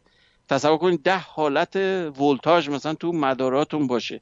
این چقدر سخته و چقدر حساسیت به نویز خواهید داشت. در سیستم binary اینم اشاره کنم به اون یه نکته تکنیکی. چرا انقدر خوبه؟ شما دقت کردین و تصویر شما روی یه چیزی تصویری می‌بینین یا قطعه موزیک رو سی دی میشنوین چرا همیشه همونه؟ چرا مثلا یکم فرق نمی‌کنه؟ درک کردین؟ شما یه موزیسین رو من بهتون بگم برین یه ساز بزنه از رو نوت هم مثلا sheet music بزنم جلوش بگم این نوتو بزن این ملودی رو. می‌زنه. اگر یه هفته دیگه بیام بگم بهش بزنه بزنه ولی اگه نواراش رو ضبط کنم باش auto چیز cross correlation ش کنم تستای آماری روش انجام بدم می‌بینم یکم شبیه بهش. اینجوری دقیقا اون نیست. چرا؟ برای اینکه یه ذره رطوبت هوا جابجا بشه سازها شکلش به هم می‌خوره انعطافشون به هم می‌خوره ضریب رزونانسیشون فاکتور رزونانسیشون به هم می‌خوره. کشش سیم مثلا سیم و سیستم های ذهی که ساز مثلا گیتار ویولون انواع کنترباس اینا این ساز کشش سیمه که هارمونیک رو عوض می‌کنه. دیدیم پیچای بالا برای اونه. و جعبه آکوستیکش که کششش عوض بشه رزونانسش به هم می‌خوره یه صدای دیگه میده. دقیقا اون قبلیه نیست. می‌خوام بگم نزدیکشه. بنابراین شما هر بار که موزیک گوش میدین در حالت live یه موزیک جدیده در واقع. یه ذره و دقیقا متفاوته. دقیقا اون نیست. ولی وقتی ضبطش می‌کنین دیجیتالی روی سی دی اگر من هزار بارم گوش بدم دقیقا همونه. چرا؟ دلیلش همین نکته که از اول هی هی برمیگردم به اون نکته. پیوستگی نیست. یه سیستم گسسته است. اون موزیکی که شما در واقعیت گوش میدین پیوسته است. هیچ گسستگی وجود نداره. اون سیم فیزیکی داره مرتعش میشه. هیچ حالت دیجیتالی توش نیست. این دیجیتالی تعبیر, تعبیر من از اون حالت فیزیکیه. و سعیم اینه که با تقریب هی اینو ضریبشو بالاتر ببرم تا یه کپی خوبی بشه از اون واقعیت. ولی هیچ وقت اون نیست. یه تفاوتی که من فکر کنم خیلی احتمالا تجربه کردن. خیلی برمیگردن به گرامافون دوباره. دقیقا کردن 45 دوری و نوارای رید و از این صحبت ها چرا؟ اونا همه آنالوگن. هیچ کدومشون دیجیتال نیستن. و یک اونایی که تو اهل موسیقی و هنر و این چیزان میگن اونا بهترن. یعنی از نظر حس انسانی یه نزدیکی بیشتری دارن با اون احساسات اولیه اون قطعه که اون شخص مثلا به وجود مثلا اریک کلپتون من می‌دونم چیز استفاده نمی‌کنه. سینتسایزرهای دیجیتال به کار نمی‌بره. از لامپی استفاده می‌کنه. یا برای بلندگوش این یه چیز عجیبیه. مال لامپ مال قرن نو چیز بیستمه. مال مال زمان جنگ اول جهانی دوم جهانی چجوری الان هنوز هست؟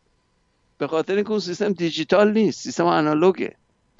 البته این روند کم و کم همینجور به سمت دیجیتال میره. یعنی امکان پذیر نیست که شما تصور کنین ما برمیگردیم به آنالوگ.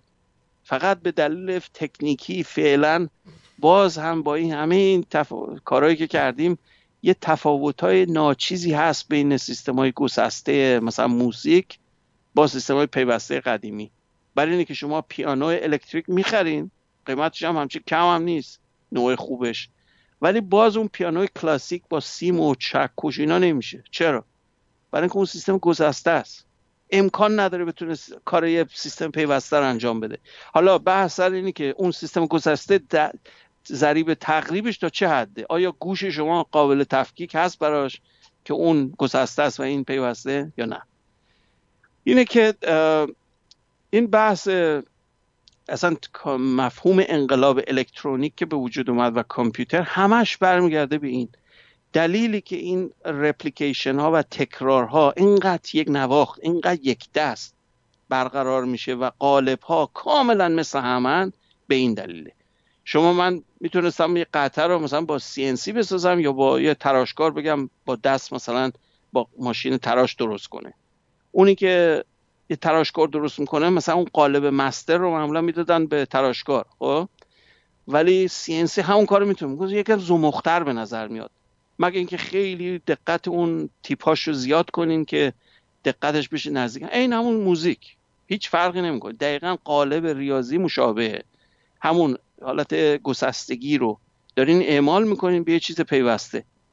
و هنر انسانی این چیزای دستساز که میگیم نگاه کنی کارهای مثلا سنتی مال ایران دو تاش مثل هم نیست. من مثلا این کارهای چی میگن جعبه هایی هست روش با فکر کنم آجه. به چی میگن؟ یه اصطلاحی داره. پر از طرحهای ریزه. منبت کاری منبت کاری آفرین. منبت کاری این میان چیکار می‌کنن؟ یه باندل درست می‌کنن. خیلی کار ساده ای هم از باندل درست می‌کنن. این کاریه که چینیا برای نودل این کارو می‌کنن. شما این الیاف رو بغل هم می‌ذارین.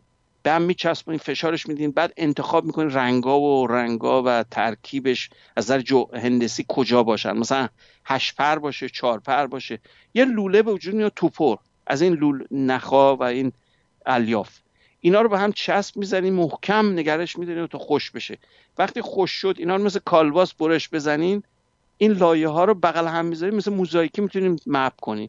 این دقیقا کاری که منبت کارا می‌کنن منتها من وقتی بهش نگاه می‌کنم از دور که بهش نگاه می‌کنم خیلی زیبا همش یه نواخت به نظر میاد. وقتی از نزدیک بهش نگاه هر کدومش یه شکلیه. یه ذره انحراف داره همش متفاوته. این البته هنر دستیه به همون دلیل ارزش داره. می‌دونین که ماشین رو درست نکرده. ولی می‌خوام اینو عنوان کنم که تفاوت به وجود میاره. و در اطلاعات تفاوت یه چیز مزره به این دلیل که شما این تحول علمی که می‌بینین امروز به خاطر ثبات موضوع و ثبات محتواست. ثبات به این دلیل که این گسستگی که ما اعمال می‌کنیم یک قالب یک نواختی یک نواختی اعمال می‌کنه که پایدار نگهش میداره.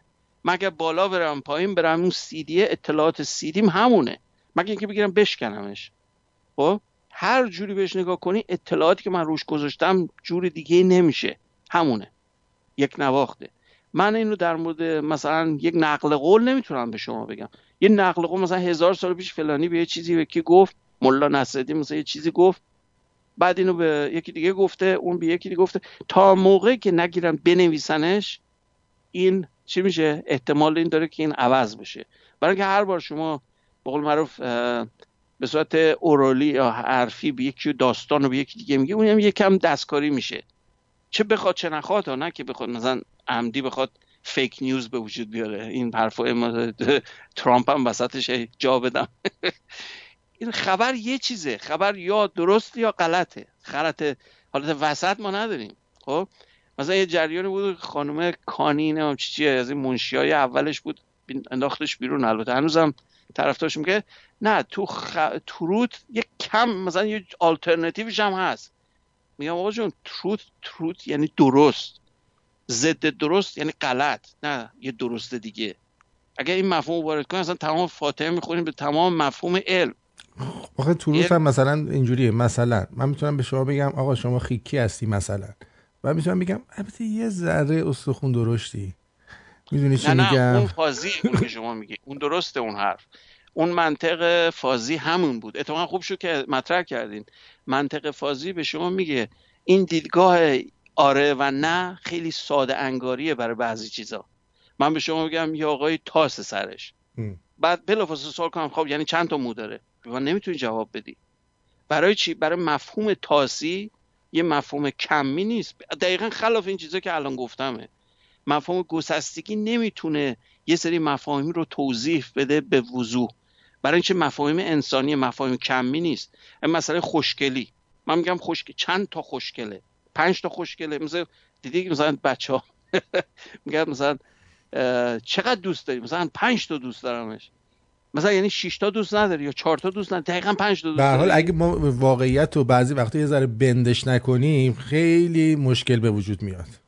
دارم همینو میگم. اگر مسائلی باشه مفاهیمی باشه که آن آف نباشه. یعنی یا الان ابری یا ابری نیست. این حالت بینابین نداره. یا آفتا روز یا شبه. اینو نمی‌تونید. بچه یا دختر یا پسره. ممکنه بایسک چیز باشه هرمافرودیتی ولی اون چیزی که ما الان می‌بینیم که نمی‌دونیم چیه که.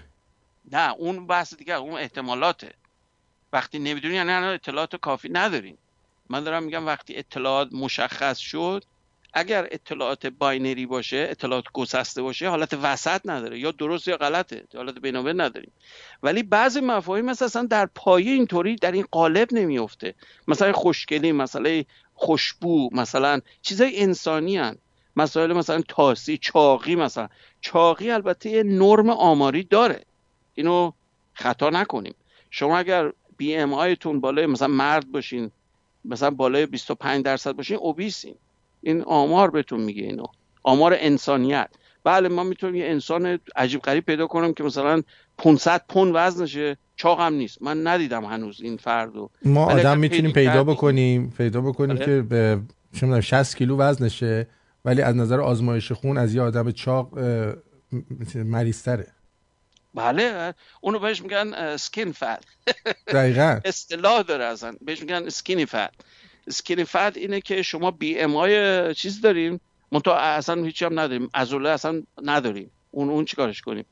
اون حالت نرم نیست. اون حالت آماری. شما ببینید آمار که میگیم یک توزیعه. مفاهیم آماری بر اساس توزیع یعنی که من یه جمعیت تصادفی رو بیام آمارگیری کنم مثل پول وقتی پول میگن فلانی برنی سندرز مثلا پرایم اول الان. این یک نقطه نظر نظرسنجی آماریه. این قطعی نیست. وقتی میگن مثلا ترامپ فلان یا مثلا حالا مثلا سیاسی نه.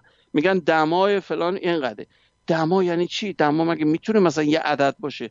ما الان بین مثلا چیز گوشه نزدیک در خونم یه درجه است بغل درخت هم یه درجه دیگه است. چجوری می‌تونیم بگی یه عدده؟ ولی برو نگاه کنید آدرس هم میدم. می‌زنین روی اینترنت میگم مثلا 37 درجه است. این یعنی چی؟ اون یه تقریبی از یک توضیح آماری از چندین station اطلاعات که میاد یه آمار اوریج می‌گیرن. مثل معدل یک کلاس. درس ریاضی کلاس چهارم مثلا معدل کلاس بوده مثلا 15 و نیم. این همینه. هیچ مفهوم دیگه نداره. یک دستبندی کردن اطلاعات در واقع. هیچ مفهوم بیشتر نیست. برای اینه که مفهوم قطعی نداره.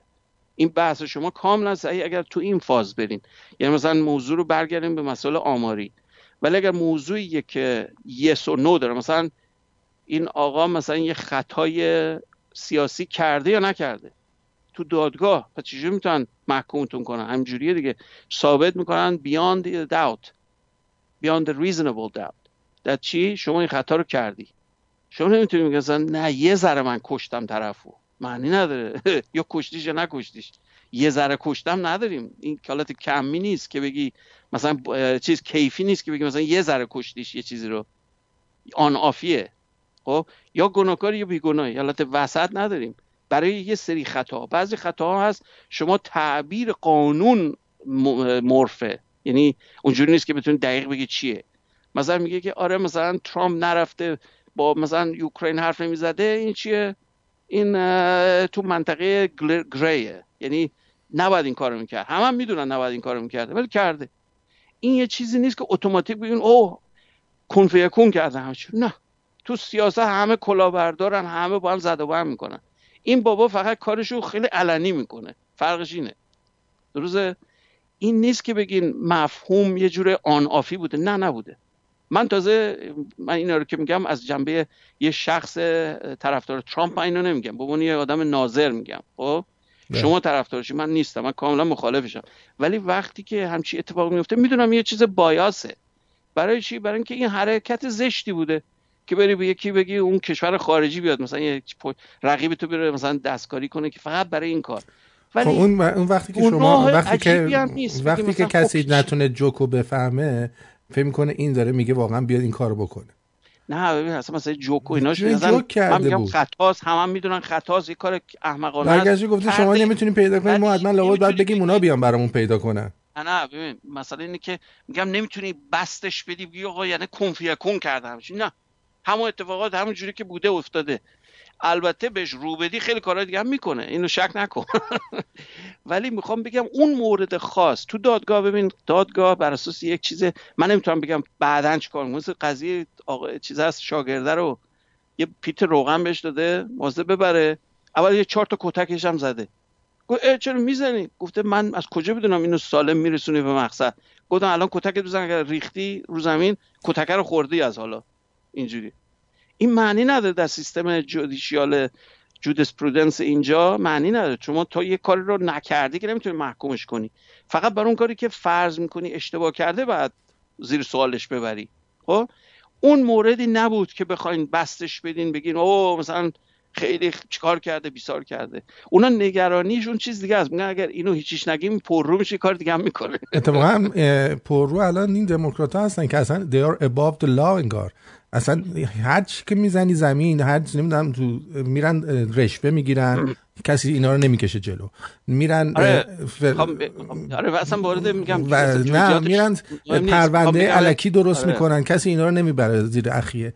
میرن دروغ میگن کسی اینا رو زیر اخیه نمی‌بره. بعد اون راجرستون پیرمرد و یه دونه حالا اون پیریش یه چیزی گفته نه سال برو زندان.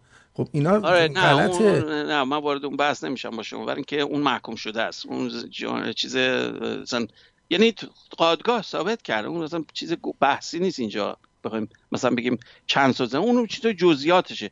ولی اصل می‌خوام مسئله رو بگم. اصل مسئله اینه که در مقیاس خود سیستمی که داری اندازه می‌گیری با حرف بزنی نه بیرونش. بله ممکنه مثلا این بعدا یه کار دیگه هم بکنه. به من نمی‌تونم محکومش برای اون موقع بکنم.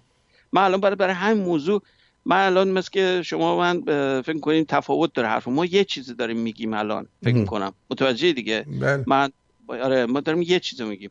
میگیم که کیلو مقیاسی که داری به کار می‌بری باید کنسیستن و سازگار بمونه برای همون فریز برای همون داستان. نه که خارج از اونم بستش بدی. اون غلطه. در دادگاه های اینجا در سیستم قانونمندی امریکا اینه. یعنی شما من فقط الان دارم می‌بینم قا... مسئله قانونی فقط واسه ترامپ معنی داره. برای خود دموکرات هیچ معنی نداره. بله اون برداشتیه که دارین. ولی نه واقعا دارم می‌بینم. شما مثلا این پسر جو بایدن چیکاره بوده رفته رئیس هیئت مدیره بایدن اصلا الان هیچ کی راجعش حرف نمی‌زنه. خب چرا بله. بایدن الان جزء پرا... چیز فرانت رانر دیگه نیست. مثلا معنی نداره نه اصلا معنی نداره که الان اگه تمام سعیش این بود که اینو بست خرابش کنه به خاطر اینکه فرضش این بود که بایدن فرانت رانر نه عددی نبود که اصلا بخواد فرانت رانر بشه. ببین می‌خوام چیزی بگم. ببین حرف شما منطقی بود. اگر فرض می‌کردی این در هر حالتی می‌رفت پیگیر این می‌شد. از طریق اف بی آی از طریق پیگیر هستن. یا از طریق مثلا اوکراین. این نبوده. چون اون فرضش بوده این رقیبشه اینو کرد الان دیگه دنبالش نیست. چرا؟ برای اهمیت اصلا موضوع اصلا منتفی شده است. برای که اهمیتی نداره بایدن. بایدن اصلا حتی تو این چند تا کاکسا اصلا مطرح نشده. به این دلیل اونم ارزشو برای اونم از دست اون فقط به صورت لحظه‌ای می‌دونم. من دارم میگم اگر همین کارو مثلا پسر ترامپ کرده بود الان خشتک همشون رو سرشون پرچم بود. پسر ترامپ که اصلا تمام مال چیز business مثل ترامپ رو داره انجام میده. نمی‌دونیم اگه خب من دارم میگم اگر رفته بود اگه رفته بود مثلا کاپل کرده. اگه رفته بود مثلا ببین اونو اگر کرده بود ببین عجله نکن. اونم اگر دستشون مدرک بهش مثل پدرشو در میارم. خیالت چه مدرکی از این بیشتر که یارو میادش prosecutor میگه که اینو اگه اخراج نکنیم ما پول نمیدیم بهتون. بله اون ببین میگم این حرفایی که می‌زنی یک سمت قضیه است. سمت دیگهش اینه که دقیقا وارونش هم هست. این, این نیست که بگیم مثلا فقط دموکرات ها پوشش می‌کنن. دموکرات ها مسلما می‌خوان اجنده های خودشونو پوش کنن. غیر از اینه اون ریپابلیکان خود مال خودشون من نمیگم اینا اونا هم یه یه هر دوشون یه, پخن ولی کلا دارم میگم به نظر به نظر یه چیز خیالت راحت کنم. شما مثلا امریکا نیستی شاید ندونین چیزا رو ولی امریکا رو. اینجا همش بازیه. مال شما پا چند پارتی؟ مال ما نیست. مال ما اینجا دو تا پارتی اینجا که من حاضرم. اینجا هر دوشون مال کورپریتان نه اینجا هم, هم دو تا پارتی بیشتر نداره. من حاضرم تمام سیاست مدارامونو که اینجا هستن و یه جا تقدیم کنم همون یه دونه ترامپو بگیرم بردارم بیارم. متوجه چی میگم؟ آره خلاصی می‌خوام بگم که خیلی جدی نگیر که این دوتا مثلا دوتا فاز متفاوت هستن این جفتشون برای کورپریتا کار اون اوباماش دیگه واضح بود دیگه. برای بانکیا هر کار می‌کرد کرد. هیچ ریپابلیکن فکر نکنم بیشتر حال داد به بانکیا از اوباما. بنابراین حرف محمله که مثلا خیلی ها میگن دموکرات فلان. طرف من میگم آخه اینا اصلا نه این اونا هم پیگیریشون نمی‌کنن. یعنی خب اونا هم دستشون کثیفه ریپابلیکن ها. نمیاد آره. آره نمیرن دنبال این که مثلا گوه اونو بخوان در بیارن مگر اینکه گوه خودشون هم در میاد بله اینا اون اون جو بایدن اون پسرش چی کار است؟ مثلا میگه یه میلیون گرفته نه 60 رفته شده جزء یعنی حوز هیئت مدیره. اون بشه برات عجیبه. یعنی که نه ایشون یه نابغه اقتصادیه که اوکراین دفعه عاشق چشم ایشون تو ارتش به خاطر مصرف کوکائین انداختنش بیرون. حالا میگم وارد اون جزئیات شخصیش نمیشه. همین در فریمی که الان داریم صحبت می‌کنیم این مسئله اصلا محمله که یکی بهتون بگه این شخص مهارتش چیه تخصصش چیه بچه را تو این همه جای مختلف یک کشور سوال برانگیزی مثل اوکراین. مگه جا قحطیه؟ مگه تو امریکا کار نمی‌تونه بکنه؟ این اصلا اون اصلا بحث نداره. یعنی نیاز نیست که شما معلومه در ازاش چیزی گرفتن اونا. آه؟ نه اون موقع ایشون vice president بوده ظاهرا. اون دوره ای که اون می‌دونم vice president بوده که پسرش این این کارو گرفته وگرنه بهش نمی‌دادن. اونجا مستخدم اونجا هم بشه. میگم دارم همینو میگم. اون بعد اصلا اصلا موضوع تو منطقه سوال برانگیزه که اولا به دلیل conflict of interest ما یه چیزی داریم میگم conflict interest یعنی اگر تناقضی هست بین محلش است... مسئولیت های شغلیت و منافع باید سوا کنی بعد الان مثلا من یه چیزی که برام خیلی عجیب بود دکتر می‌دونی چی بود؟ اون موقع که داشتن برای استیزا رأی می‌گرفتن. یادتون میاد؟ چند تا از سناتورایی که رأی می‌دادن خودشون کاندید ریاست جمهوری بودن. چطور اونا اجازه رأی دادن دارن؟ اجازه رأی دادن به چی؟ به اینکه ترامپ گناهکار یا گناهکار نیست. اونا خودشون conflict interest دارن. اونا حق ندارن رأی بدن. نه اون سناتورن. اونا مقام چیز اولشون سناتوریشونه. باشه. یه اولشون سناتور بودنشونه. نه که می‌خوان رئیس جمهور بشن نشن. رئیس جمهور شدن یه چیزی optional ه که هنوز نشد. بالاخره رقیبش بودن دیگه. مثل اینکه من بیام به رقیب شما بگم که آقا به دو... آقای دکتر رو شما دانشمنده مثلا تو بوینگ هستی به نظرتون دکتر بمونه یا بره؟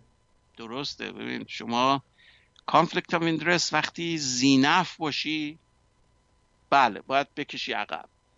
اگر که بحثت بر اساس البته اونم یه مقدار gray ه اونی که میگی همچی بی ربط نیست. یعنی یه راست میگم. آخه میگم آخه طرف طرف اومده رقیب انتخاباتی خودشو داره به گناهکار بودن چیز می‌کنه که استیضاح بشه برکنار بشه. خب به نفعشه آره یه سوی دیگهش اون ور سکش اینه که این گناهکاره. شما هیچی نگی. اونم خطاکاریه. آره من, من اینو قبول دارم ولی اینا رو اینا رو باید می آوردن بیرون از اون قضیه. یه راه بس نیست. نه من هیچ وقت این حرفو نزدم. نه کلا خب. بردار نمی‌دونم ولی من چیزی ندیدم. من میگم که مسائل در همون فریم خودش باید مطرح بشه نه خارج از اون. اینه که این بحث هم میگم ادامه پیدا می‌کنه به خاطر اینکه اینا بریم سراغ بریم سراغ فیزیک. پابلیکن دموکرات که هر دوش موسکه. برای اینکه اینا می‌خوان قدرت بیشتر پیدا کنن اونا می‌خوان ولی هر دوشون برای یکی کار می‌کنن. این نیست که خیال کنم مثلا اینا یک تافته جدا بافتن. نه نه. این, این نیست. هر دوشون یک جورن. منتها تیستشون برای بقیه مردم متفاوته. مثلا دموکرات یه جور تیست دارن. همین همین که می‌خوان الان همین که می‌خواد رئیس جمهور بشه. اون مهم شما تو ریپابلیکن دیدی گی بخواد نماینده بشه برای رئیس جمهوری؟ نه. آخه من من موندم آخه کسی که مثلا حالا ولش کن.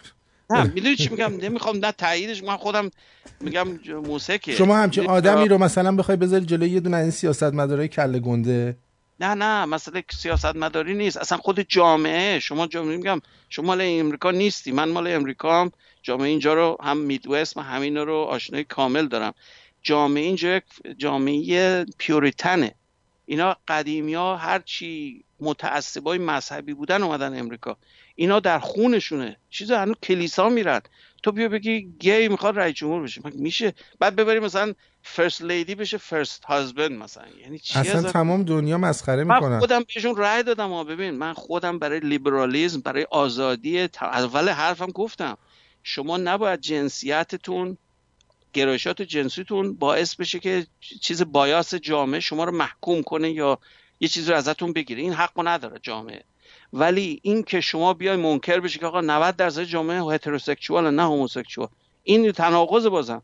برای اینکه جمعیت دنیا هم جنس بازی یه چیز نرم نیست. یه چیز انحرافیه. یه چیز نرم. انحراف از حالت جمعیتی میگم نه انحراف جنسی. اون مثلا به عنوان یک مریضی عنوانش می‌کنی.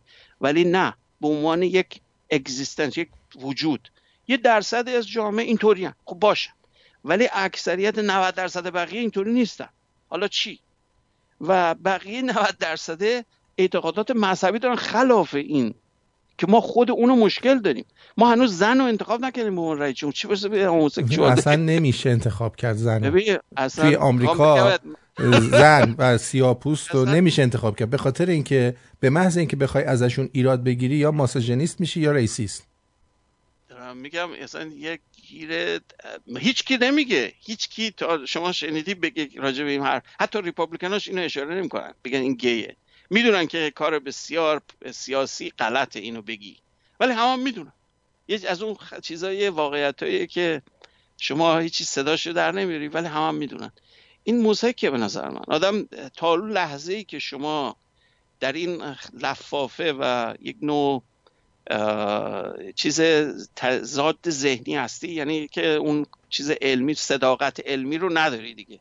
و متاسفانه سیاست با صداقت دو تا چیز وارونن. اصلا تناقض باطنی دارن که خود این یک آلودگی سیستم سیاسی به این دلیله شما اگر یه دانشمند یعنی دانشمند می بود یه سیاستمدار اینجوری نمی‌شد سیستم. یه جور دیگه به رفتار می‌کرد. البته بحث مسئله لوکال بودن که می‌خواین یه کشور دیگر رو کلا سرش بزنید بیشتر به نفع کشور خودت بشه این باز برمیگرده به عدم سیاست های خالصانه و صداقت پیش صداقت پیشگی نمی‌دونم فارسی چجوری میشه عنوانش کرد صداقت چیز اولیه یک سیاستمدار نیست. می‌دونی بر اساس تعریف. چرا اگر این بود کلا سرش میذاشتن اصلا رئیس جمهور نمی‌شد یا اصلا رئیس نمی‌شد. باید بتونه ماساژ بده مثلا ها خب؟ این در عرف به وجود اومده. منتها در کار می‌خوام من همه حرفای امروزم به این بود که اول کار صداقت پایه پیشرفته با دروغگویی و کلاهبرداری شما پیشرفت نمی‌کنی. این شک نکن. موقتی می‌تونی یا بعدا می‌برن زندان یا بعدا یه بلای سرت میاد بدون که از کجا خوردی. می‌تونی کلا بذاری برای یه مدتی نه برای طولانی. ولی کسی مثل میگم آرش میدوز که دو هزار و چند سال پیش یه کاری کرده یه چیزی گفته ما هنوزم تکرارش می‌کنیم. در تاریخ اونا حذف میشن اون افراد مزاحم حذف میشن. تنها کسانی میمونن که اون صداقت رو به خرج دادن. و این بحث گسستگی هم باز برمیگرده به اینکه چقدر این درجه صداقت رو ما چطوری می‌تونیم حفظ کنیم. گسستگی لازمه کاره. که اگر بخواین اون ساختار اطلاعاتی ثابت بمونه باید گسسته باشه. جور پیوسته من نمی‌تونم موافق این یه ترانه آره آره بله بریم. بهتر.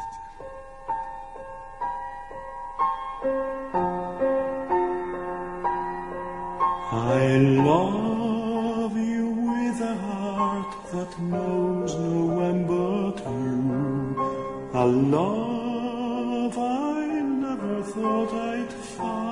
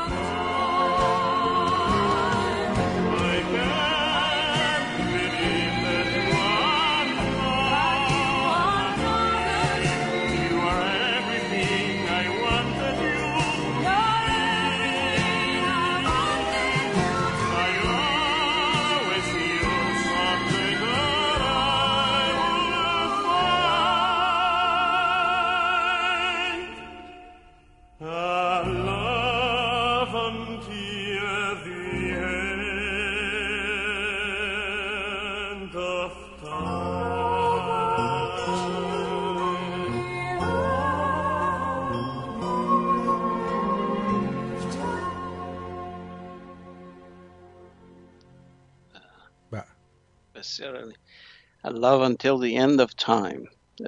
عشقی تا ابدیت. از پلسیدو دومینگو و مورین مکگاورن این تنور خیلی معروفی دومینگو اگر آشنا باشین این دویت بود با این خانم مکگاورن کار بسیار زیباست دوستان می‌تونن رو یوتیوب بزنن. چیزش هم میاد لیریکسش هم میاد. خیلی متن قشنگیه. خیلی شعر قشنگیه. خب اونجا بودیم که من یکم تذریح کنم. ظاهرا زمان رو خیلی از دست مسائل حاد انتخاباتی امریکا ظاهرا هر بحثی رو منحرف می‌کنه. قضیه چیز در همون قرن 19 شخصی روسی به نام مندلیف یک تئوری انقلابی داد که عناصر شیمیایی قابل دستبندی بر اساس جرم اتمی. البته اشتباه بود منتها با تقریب خیلی خوبی درسته. بعدا ما تصحیحش کردیم به عدد اتمی. تعداد شمارش الکترون یا پروتون نه هسته. اون در اون زمان متوجه مثلا نبود که آیسوتوپ هست تو بعضی مواد. برای یه مقدار انحرافیه. مثلا کلور که کلورین وقتی چیزی رو اندازه می‌گیریم می‌بینید 36 و خورده یه اعشار داره. اتم نمی‌تونه اعشار داشته باشه. خلاف این چیزایی که الان من گفتمه. اون دلیلش اینه که آیسوتوپ های دیگه هم دارن. وقتی آیسوپای دیگه هم باشه اون المان چیز مولاریتیش وقتی جرم چیزش رو حساب می‌کنیم این جرمش خورده داره. بعد خورده نداشته باشه. ولی وقتی عدد اتمی رو مطرح می‌کنیم عدد اتمی تعداد توازن بین الکترون پروتون برای این شمارش الکترون ها به شما یه لیست میده. این لیست همین جدول مدرن مندلیفه و دقیقا digitize شده است یعنی discretize شده است. یعنی یک دو سه چهار. همینجور برو بالا. این این دقیقا همون گسسته سازیه که میگم ذات ماده است. این چیزی نیست که من اعمال کرده باشم. طبیعت به خاطر اینکه ساختار گسسته داره اینو به وجود میاره. این برامون بسیار واضحتر شد تو قرن بیستم. وقتی کوانتوم مکانیک ساخته شد به دلیل یک نارسایی فیزیک کلاسیک بود. برای اینکه ما یه آزمایشاتی کرده بودیم. می‌دونستیم که این نمی‌تونه جور دیگه توضیح مثلا چند نمونه بهتون بگم. یه آزمایش خیلی معروف من تو آزمایشگاه تو اندرگراد که بودم اینو تو ایران هم انجام دادم. به میگه فرانکس هرتز. جفتشون هم نوبل گرفتن از این آزمایش. یه چیز ساده است یه لوله رو وقتی شما وکیوم بکنین خلا باشه بعد جریان ازش رد کنین مثل یه چیز یه قطره جیوه میندازین توش. این بخار جیوه تو این فضا هست. وقتی برق رد می‌کنی از این می‌بینی برق رد میشه بعد دوره رد نمیشه بعد رد میشه بعد دوره رد نمیشه. اختلاف فاصله بین رد شدن و رد نشدن یه فاصله مشخص انرژیه. بود چهار و نه دام الکترون ولت فکر کنم معادل میشه مثلا اتم های جیوه مثلا با سرعت هزار کیلومتر در ثانیه حرکت کنن. یه دفعه ساکن بشن. این از کجا میاد؟ یه دفعه تمام ساختار کلاسیکی به هم میریزه برای اینکه نشون میده اتم های جیوه به صورت انتخابی یه مقدار به خصوصی از انرژی رو از الکترون می‌گیرن. مثل یه توپ مثلا بزنیم به یه چیزی معمولا باونس می‌کنه میری جهت دیگه. توپ فوتبال مثلا در بگی توپ فوتبال وقتی می‌زنین گل کیپره دستش می‌گیره این الاستیکه یعنی چی؟ یه دفعه به که باونس بکنه تو دستش می‌گیره. بعضی وقتا البته مش می‌زنه باونس می‌کنه. اون حالت الاستیکه خب بعضی وقتا دیدین مثلا بالای دروازه می‌خواد رد بشه با مشتش می‌زنه توپو منحرف می‌کنه جهتش دیگه میره. این حالت الاستیک کالژن یا حالت باونسی یا نرم فنری می‌خوام ترجمه کنم. الاستیک ما بهش میگیم. این الاستیک اونه که یه دفعه می‌گیره توپو. وقتی توپو گرفت با خودش یکی میشه. دیگه حرکت نمی‌کنه. این اتفاق چرا در یه فواصل مشخص برای این اتم میفته؟ این نشون میده به شما به طور واضح که خود اتمه این قابلیت رو داره. یعنی اون 4 و الکترون ولت یه چیز مربوط به خود اتمه. یه چیز بیرون به خاطر شما نیست. شما انرژی بیشتر بهش دادی اون فقط 4 و ازش کم می‌کنه. این چرا؟ این شد که ما این یکی از شهودی بود که آقا این فیزیک کلاسیک درست نیست. در ابعاد اتمی این مسائل یه جور دیگه است. بعد آزمایش دیگه بهتون اشاره کنم مثلا آزمایش چیز زیمان مثلا. آزمایش زیمانی بود که اتم می‌ذارین لای میدان آهنربایی می‌بینین نور تیفیش میشکنه. چند تا میشه؟ این معنی نداره. چرا؟ بالا میشه پایین میشه و وسط تریپلت. این یعنی چی؟ اگر پیوسته بود نباید اینطور می‌شد. آزمایش بسیار فاحشی که من فکر کنم یکی از مهمترین آزمایشات کلاس تو دوره قرن بیستم برای شروع کوانتوم بود آزمایش اشتنگرلاخ آزمایش معروفی که اومد چیکار کرد؟ اومد توی دستگاه چوبی اتمای نقره رو حرارت و تبخیر کرد به ذرات. بعد شتابشون داد توی جهت لوله به سمت یک آهنربای چیز تیغه ای این کارو که بکنین میدان مغناطیسی کم حالت نامت... یه نواخت داره. چون تیغه ایه مثل لبه گوه یا مثلا لبه کارده. این باعث میشه که میدان مغناطیسی اندازه های مختلف داشته باشه نزدیک این تیغه. درسته؟ دو تا آهنرباگ نعلی باشن و خیلی نزدیک به هم میدان یه نواخته. این دقیقا عمدن نخواسته بود این دو نفر. اشترنگرلاخ می‌خواستن این حالت نامتغیر جو کنن نای هماهنگ یا ناهمسان. خب غیر همسان این باعث شد که میدان منحرف بشه این ذرات که میان این تو برن بیفتن تو اندازه های مختلف میدان مغناطیسی. از دید کلاسیک وقتی به نگاه می‌کنین میگین آقا مثل اینه که مثلا فرمونتون رو تو اتومبیل دارین میرین یه درجه به یا دو درجه یا سه درجه یا چهار درجه. هی بیشتر منحرف میشه غیر از اینه. وقتی با این ذرات نقره این کارو کردن دیدن اه دو تا نقطه فقط روشن میشه رو صفحه. یا نقطه بالا در جهت میدان مغناطیسی یا نقطه پایین معکوس میدان مغناطیسی این یعنی چی؟ اصلا به قول معروف میشکنه. تمام ذهنیتتون رو داغون می‌کنه که این هر چی شما فکر می‌کردین می‌فهمین میدان مغناطیسی و واکنش مثلا یه ذره با میدان مغناطیسی این به قول معروف اتبال باطلش کرد براتون. برای اینجوری عمل نمی‌کنه. یا میگه باید به سمت جهت میدان برم یا مخالفش برم. این یعنی چیه؟ این برمیگرده به مفهوم سپین یا همون قطبی قطبی بودن ذرات بنیادی ذرات فرمیون مثل الکترون پروتون نوترون. اینا قطبی و یه چیزی رفتاری دارن مثل چرخش فرفره ولی فرفره نیست همزمان. فرفره باید بچرخه یه چیزی. خب؟ بله. اون مفهوم جایروسکوپیک کلاسیک همونی که ما در فیزیک کلاسیک می‌فهمیم. مثل فرفره میچرخونین محورش ثابت میمونه. ولی در مفهوم کوانتومی عملا این انتخاب دوگانه می‌کنه. نمی‌دونم مثلا حالت های بینابینش هم تو اگر فقط فرفره می بود با حالت های بینابینش هم میپرید. ولی اینطور نیست. فقط همینو انتخاب می‌کنه یا بالا بره یا پایین بره. همین چیز binary همین دوگانه بودن. همین که بحث الکترونیکو کردم. همونه مشابه همونه. این نشون میده که سیستم یک حالت انتخاب گسسته داره در ذات. نه به خاطر اینکه یه جوری ما می‌خوایم تقریبش بزنیم. خود ذاتش اصلا حالت دوگانه است. یه چیز بینابین نداره. البته اینه که بهتون میگم با عدم قطعیت هایزنبرگ شما شما تعبیرش کنین. برای اینکه من خود اون آزمایش هم با تقریب دارم اندازه می‌گیرم. یه مشکل دیگه اینه. من خود اندازه گیری هم که می‌کنم اگر با هم تداخل داشته باشن با دقت بینهایت نمی‌تونم اندازه بگیرم. اگر که مستقل از هم باشن می‌تونم دقیق اندازه بگیرم. عدم قطعیت بهتون میگه که شما نمی‌تونین آزمایشاتی که به هم وابستگی دارن کامیوت می‌کنن رو بتونین با هم اندازه بگیرن همزمان نمیشه. اون یه مشکل اضافه وارد قضیه می‌کنه. ولی خود مثلا خود اون ذات موضوع یک حالت منفصل یا گسسته داره. بریم جلو سریع میریم تو دنیای مثلا دهه 50 60 قضیه کوارک و دنیای کرومودینامیک و این چیز مدرن کوانتوم مکانیک نظریه فیل تیوری بود یا نظریه میدان های کوانتومی. تا قدیم ما همش فکر می‌کردیم میدان دیگه پیوسته است. وقتی یه چیزی شما می‌گیرین دور ازش میشین هی یه نواخت تغییر می‌کنه میدان. این نیست که مثلا کلیک کنه مثلا یه دندونه دندونه باشه مثل این تصاویر پیکسلی تلویزیون مانیتورتون.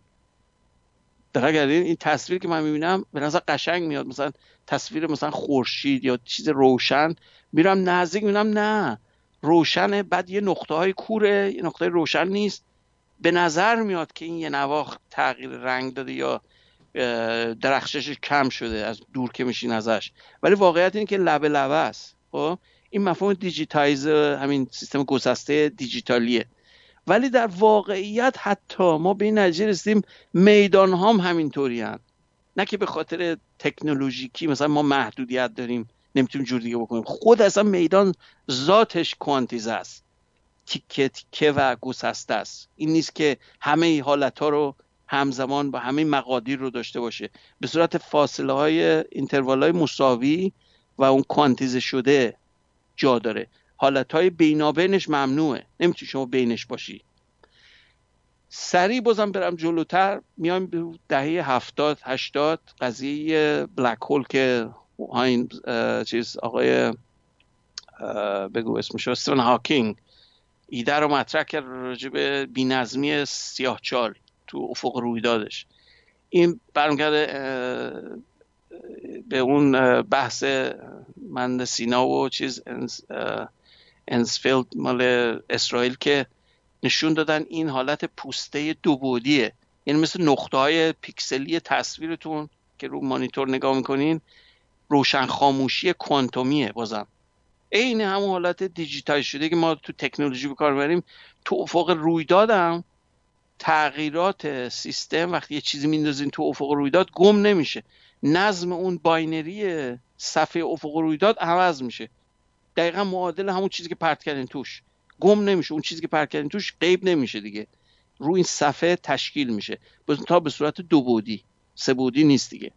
که این اتوماتیکلی بعضی رو به این جهت سوق داد که آقا اصلا ریالیتی یا واقعیت فضای بیرون شاید اصلا این مفهوم هولوگرافیکه همون بحثی که چند سال پیش فکر کنم یکی از جلساتمون راجع به آیا در یک شبیه سازی زندگی می‌کنیم یا یک واقعیت این این چیزی که دور برمونه؟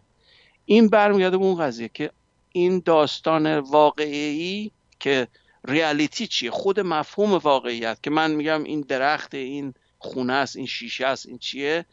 این آدمه اینا چی آیا اینا واقعیت بیرون از ذهن منن یا یک تصویر عددی دو بودی هن به صورت هالوگرافیک در واقع من یک بخشی از یک شبیه سازی کامپیوتری یک ابر کامپیوترم توی یک فضای مجازی با یک یه خداگونه ای داره با ما بازی می‌کنه در واقع بینامی برمیگرده به از, از یه لحاظی به هند فلسفه هندویی و کریشنا و این مسائل چیز دیدگاه فلسفی هندی که میگن ما آدمک های چیزیم خیمه شب بازی اون خداهایانی خب من وارد اون بحثش نمیشم فقط می‌خواستم اشاره کنم که این دلایلی که اینا به صورت زنجیره‌ای همشون برمیگردن به یک اصل پایه و اون گسستگی سیستمه. اون چیزی رو که دارین اندازه می‌گیرین باید بشکنینش. به واحدهای گسسته. بینابین نیست چیزی. تا می‌رسیم به اواخر قرن بیستم و الان که هنوزم البته بس داره پیدا می‌کنه و هنوزم حل نشده. یکیش قضیه تداخل و نمی‌دونم فارسی چجوری میشه میگه. یه نوع جمعبندی و توافق بین نظریه کوانتومی و نظریه گرانشی اینشتینه نظریه اینشتین یه نظریه پیوسته است. اگر آشنا باشی می‌دونید که تمام معادلات دیفرانسیلش و نمودارهاش و دیدگاهش نسبت به پیوستگی فضا زمان یک کوانتیزگی نداره اصلا. چون در هر مقیاسی می‌تونیم بریم پایین تر و هر چی بریم پایین تر به فرم اقلیدوسیش نزدیک میشین. به خاطر اندازه دیفرانسیل اصلا معنیش اینه. شما متریکتون بر اساس همون واحد ریز دیفرانسیلی در مفهوم خیلی ریز فضا اقلیدوسی میشه دوباره. خب صاف. مثل زمین. کره زمین من یه خونه می‌خرین احساس نمی‌کنین خونهتون روی یک تیکه از کره است. ولی واقعیت اینه که هست. درسته؟ بله. زمین انقدر بزرگه که اون انحرافی که تو زمینی هر چقدر بزرگ بخرین یه ویلام بخرین زمینش چقدر مگه مثلا چند هزار متره؟ در مقیاس کره زمین که چل هزار کیلومتره صاف به نظر میاد. ولی صاف نیست. شتاب دنده خطی استنفورد رو برید نگاه کنید اون طرفش از طرف مثلا فرستندش که اون ذرات تو شتاب میدن تا اون طرف دیگهش مثلا بگین یک کیلومتر دو کیلومتر طولشه. خب؟ مجبور شدن زمین رو بکنن. چند دو سه متری. که انحراف زمین رو جبران کنه. دقیق کردین؟ یا چیز تونل مانش از انگلیس می‌خوایم بریم پاریس مثلا با تجربه مثلا. اول چیکار می‌کنه؟ با زاویه فکر کنم 10 12 درجه وارد زمین میشین. برای چی؟ برای اینکه کره زمین گرده. این برخلاف اون عقاید موزک زمین تخته که بعضی هنوز به صورت فیک نیوز رو اینترنت می‌ذارن و نه نه زمین تخته من می‌خوام آزمایش کنم ثابت کنم اینو.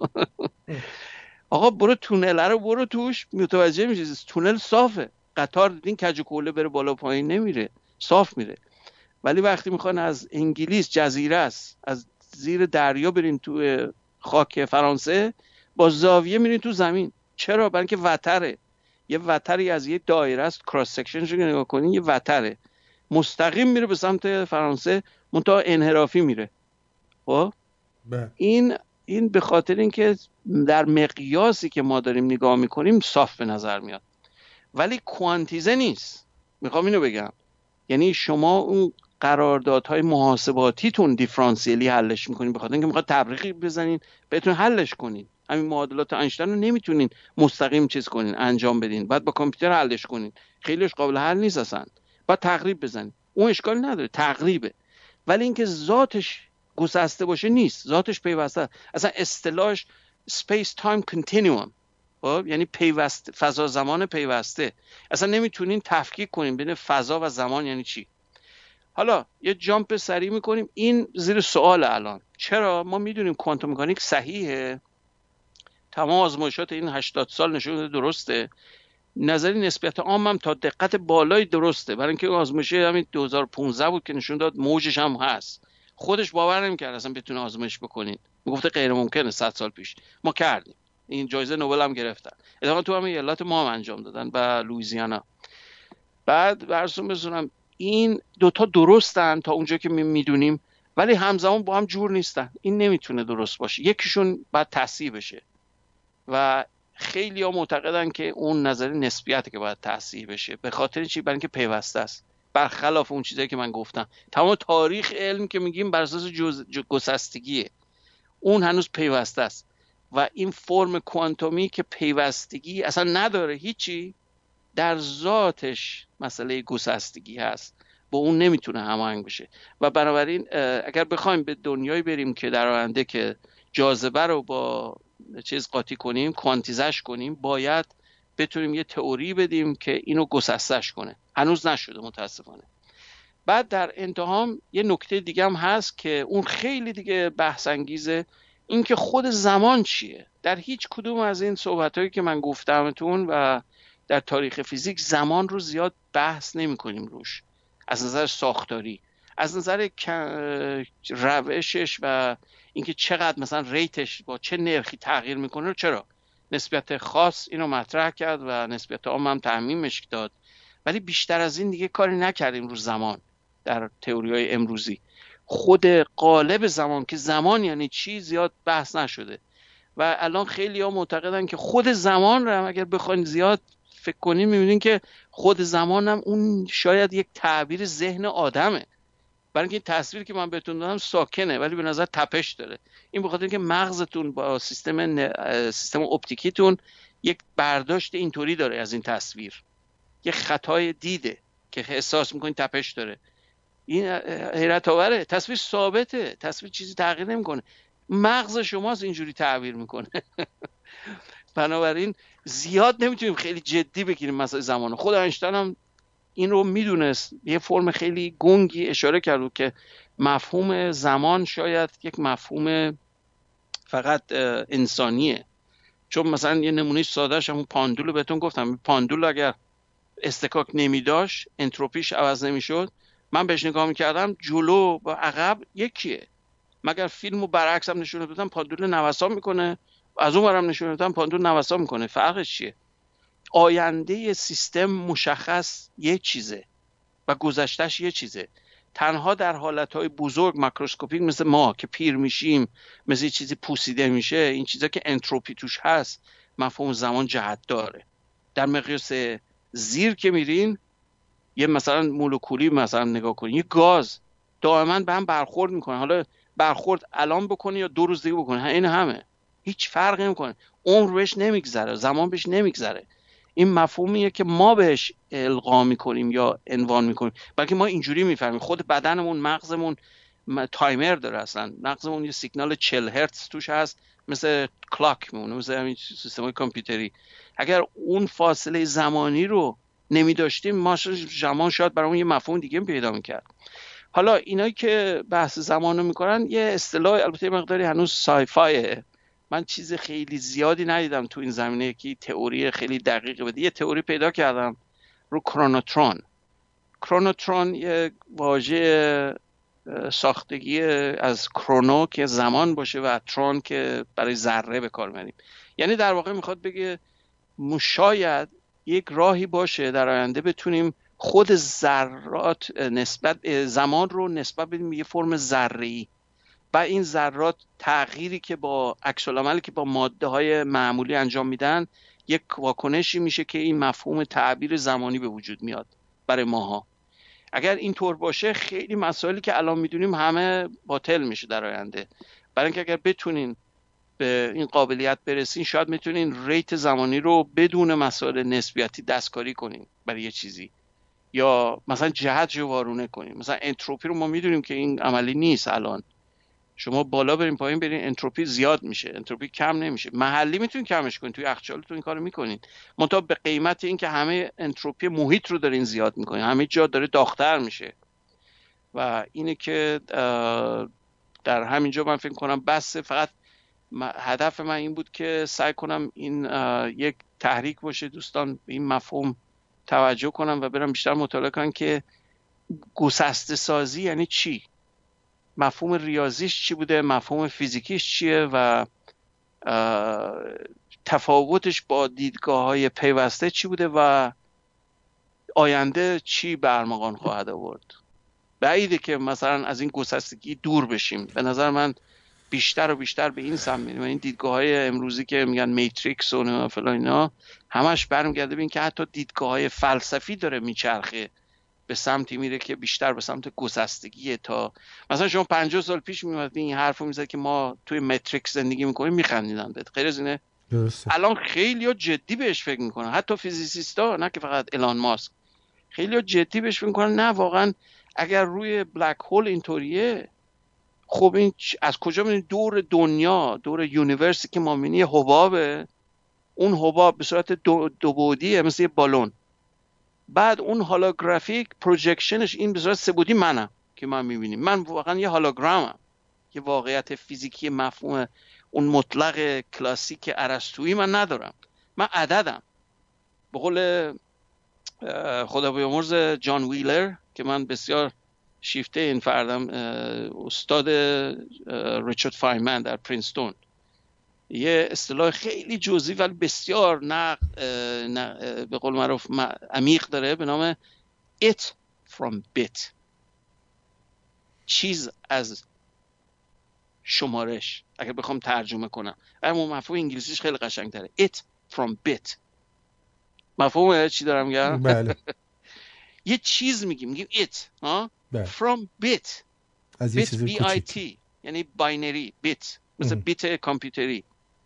میگه اصلا مفهوم ریالیزم مفهوم عددیه. یک مفهوم یه جسمی یه چیزی مثلا حسش می‌کنین نیست عدده. وقتی تو ما دارین واکنش با دور براتون میدین دارین عدد جابجا جا میشه. مثل این مودمتون مثل وای فایتون دارین اطلاعات رد می‌کنین دارین اطلاعات دریافت می‌کنین. همش اطلاعاته. اطلاعات چیه عددی. برای چی؟ برای اینکه سیستم گسسته است.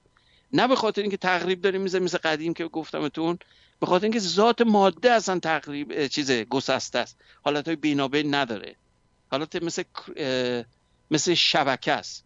این در یه مورد دیگه هم بگم اینم یادم رفت بگم. یکی از اون کاندیداهای کوانتوم گراویتی لوپ کوانتوم گراویتیه که یکی از وجوبه های ایرانی هم هست نیمه ایرانیه. اینجا متولد تو تورانتو به دنیا آمده نیما ارکانی حامد که همه باید بشناسینش. یه اعجوبه ایرانی جایزه چیزم برده میلنر.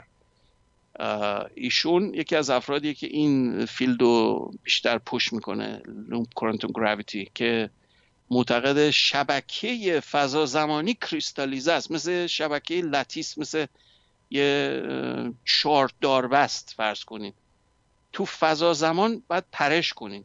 تو همه جاها نیستین. فقط تو اون نقطه های شبکه این این دقیقا موازات همون holographic ه یعنی pixelate شده است. فضا زمان pixelate شده است. اون پیوستگی که تصور می‌کنین نداره. و این بسیار عجیبه. یعنی فکر بکنین می‌بینین واقعا یه تحول فلسفیه. یعنی من بخوام تمام واقعیت های شهودم رو تبدیل کنم از پیوسته به گسسته. و بگم بینابین چیزی نیست. یعنی چی؟ خیلی سخته. و به مقوله بسیار پیچیده است. منتها کاری که ما می‌تونیم بکنیم فقط اینه که هی همینجوری کلنجار بریم باش تو ذهنمون تا بیشتر درکش کنیم. خب فکر کنم برای امروز بس. سپاسگزارم. خیلی ممنون. دادم به بعضیا دیگه فکر کنم نه بابا. خب جالب برای خودم جالب دارم برای بقیه هم جالب باشه. دوستان همه همه سراغ می‌گرفتن که این برنامه هست و امروز به آرزوشون رسیدن. خیلی سپاسگزارم. امیدوارم که فقط ضمن یه چیزم قید کنم. در وضعیت فعلیم به دلایل دیگه متفاوتی. از اجرای برنامه دیگه متاسفانه معذورم. منتها به دلیل اینکه می‌دونم دوستان خیلی علاقه دارن اینا سعیم اینه که در آینده سعی کنم این رو روی یوتیوب به صورت آدیو ویژوال قرار بدم. هنوز کار خاص نکردم. البته سیستمش رو درست کردم. من تا یه چیز ویدیو کلیپ چند ثانیه گذاشتم برای شبیه سازی که فقط تست کنن مردم ببینن کار می‌کنه یا نه. بعد لینک بشن بهش و فلان یعنی میگین من... توی رادیو نمی‌خواین توی نه نه رادیو به خاطر که مشکل دارم من. ببین شما من مفاهیمی که میگم تصویری هن. بله. مفاهیم خیلی سخته. من بعد دو ساعت حرف بزنم که می‌خوام یه مفهوم ساده مثلا با یک کلمه. میگن picture is worth thousand words. البته من گفتم می‌تونید برنامه تصویری داشته باشید دیگه. خود آره آره. من تا می‌خوام که بر اون چیز فرم رگولاری که شما ارائه میدین نیست. این بعد خودم تنظیمش کنم. یه چیزیه که بله. کانش نیست که بخوایم مثلا صورت مشترک انجام بدیم. پس این برنامه ما باید برنامه بدرود شما بذاریم. بله این آهنگه بعدی چیزه مال گذاشتینش یا نذاشتین؟ نذاشتم آماده آره آره. Time to Say Goodbye مال اندریا بوچلی و سرا برایتمن. خیلی قشنگ گفتم به عنوان چیز البته پایان برنامه با مفهوم چون برنامه آموزشی ما به یه فرم دیگه می‌خوایم اجراش کنیم. حالا اونم تست اگر کار کرد کرد اگر نکرد باز برمیگردیم به همین سیستم. اون با. مشکلی نیست. هدف چیزی که هدف اینه که efficiency و راندمان آموزشی این برنامه رو بالا ببریم. تا الان فکر کنم بالا نبوده. با. خوبه دوستان علاقه مندن ولی یک کمبود چیزی هست. یه اطلاعاتی که انتقال اطلاعاتیمون محدود به صداست. درست. این سخته درست. ولی ببینیم چی خیلی میشه سپاسگزارم از این آره سپاسگزارم. دو سه سالی که در خدمتتون بودیم و من شما پیشا پیش سال نو به بهار نزدیک میشیم. سال نو رو تبریک میگم امیدوارم روزهای بهتری در پیش داشته باشیم و خبرهای خوب بشنویم به جای همش تراژدی خواهش می‌کنم و. بدرود میگم و بازم. ممنونم. از همه محبت می‌کنم. شما سپاسگزارم بدرود با بدرود Non mi resti altro da dire se non time to say goodbye.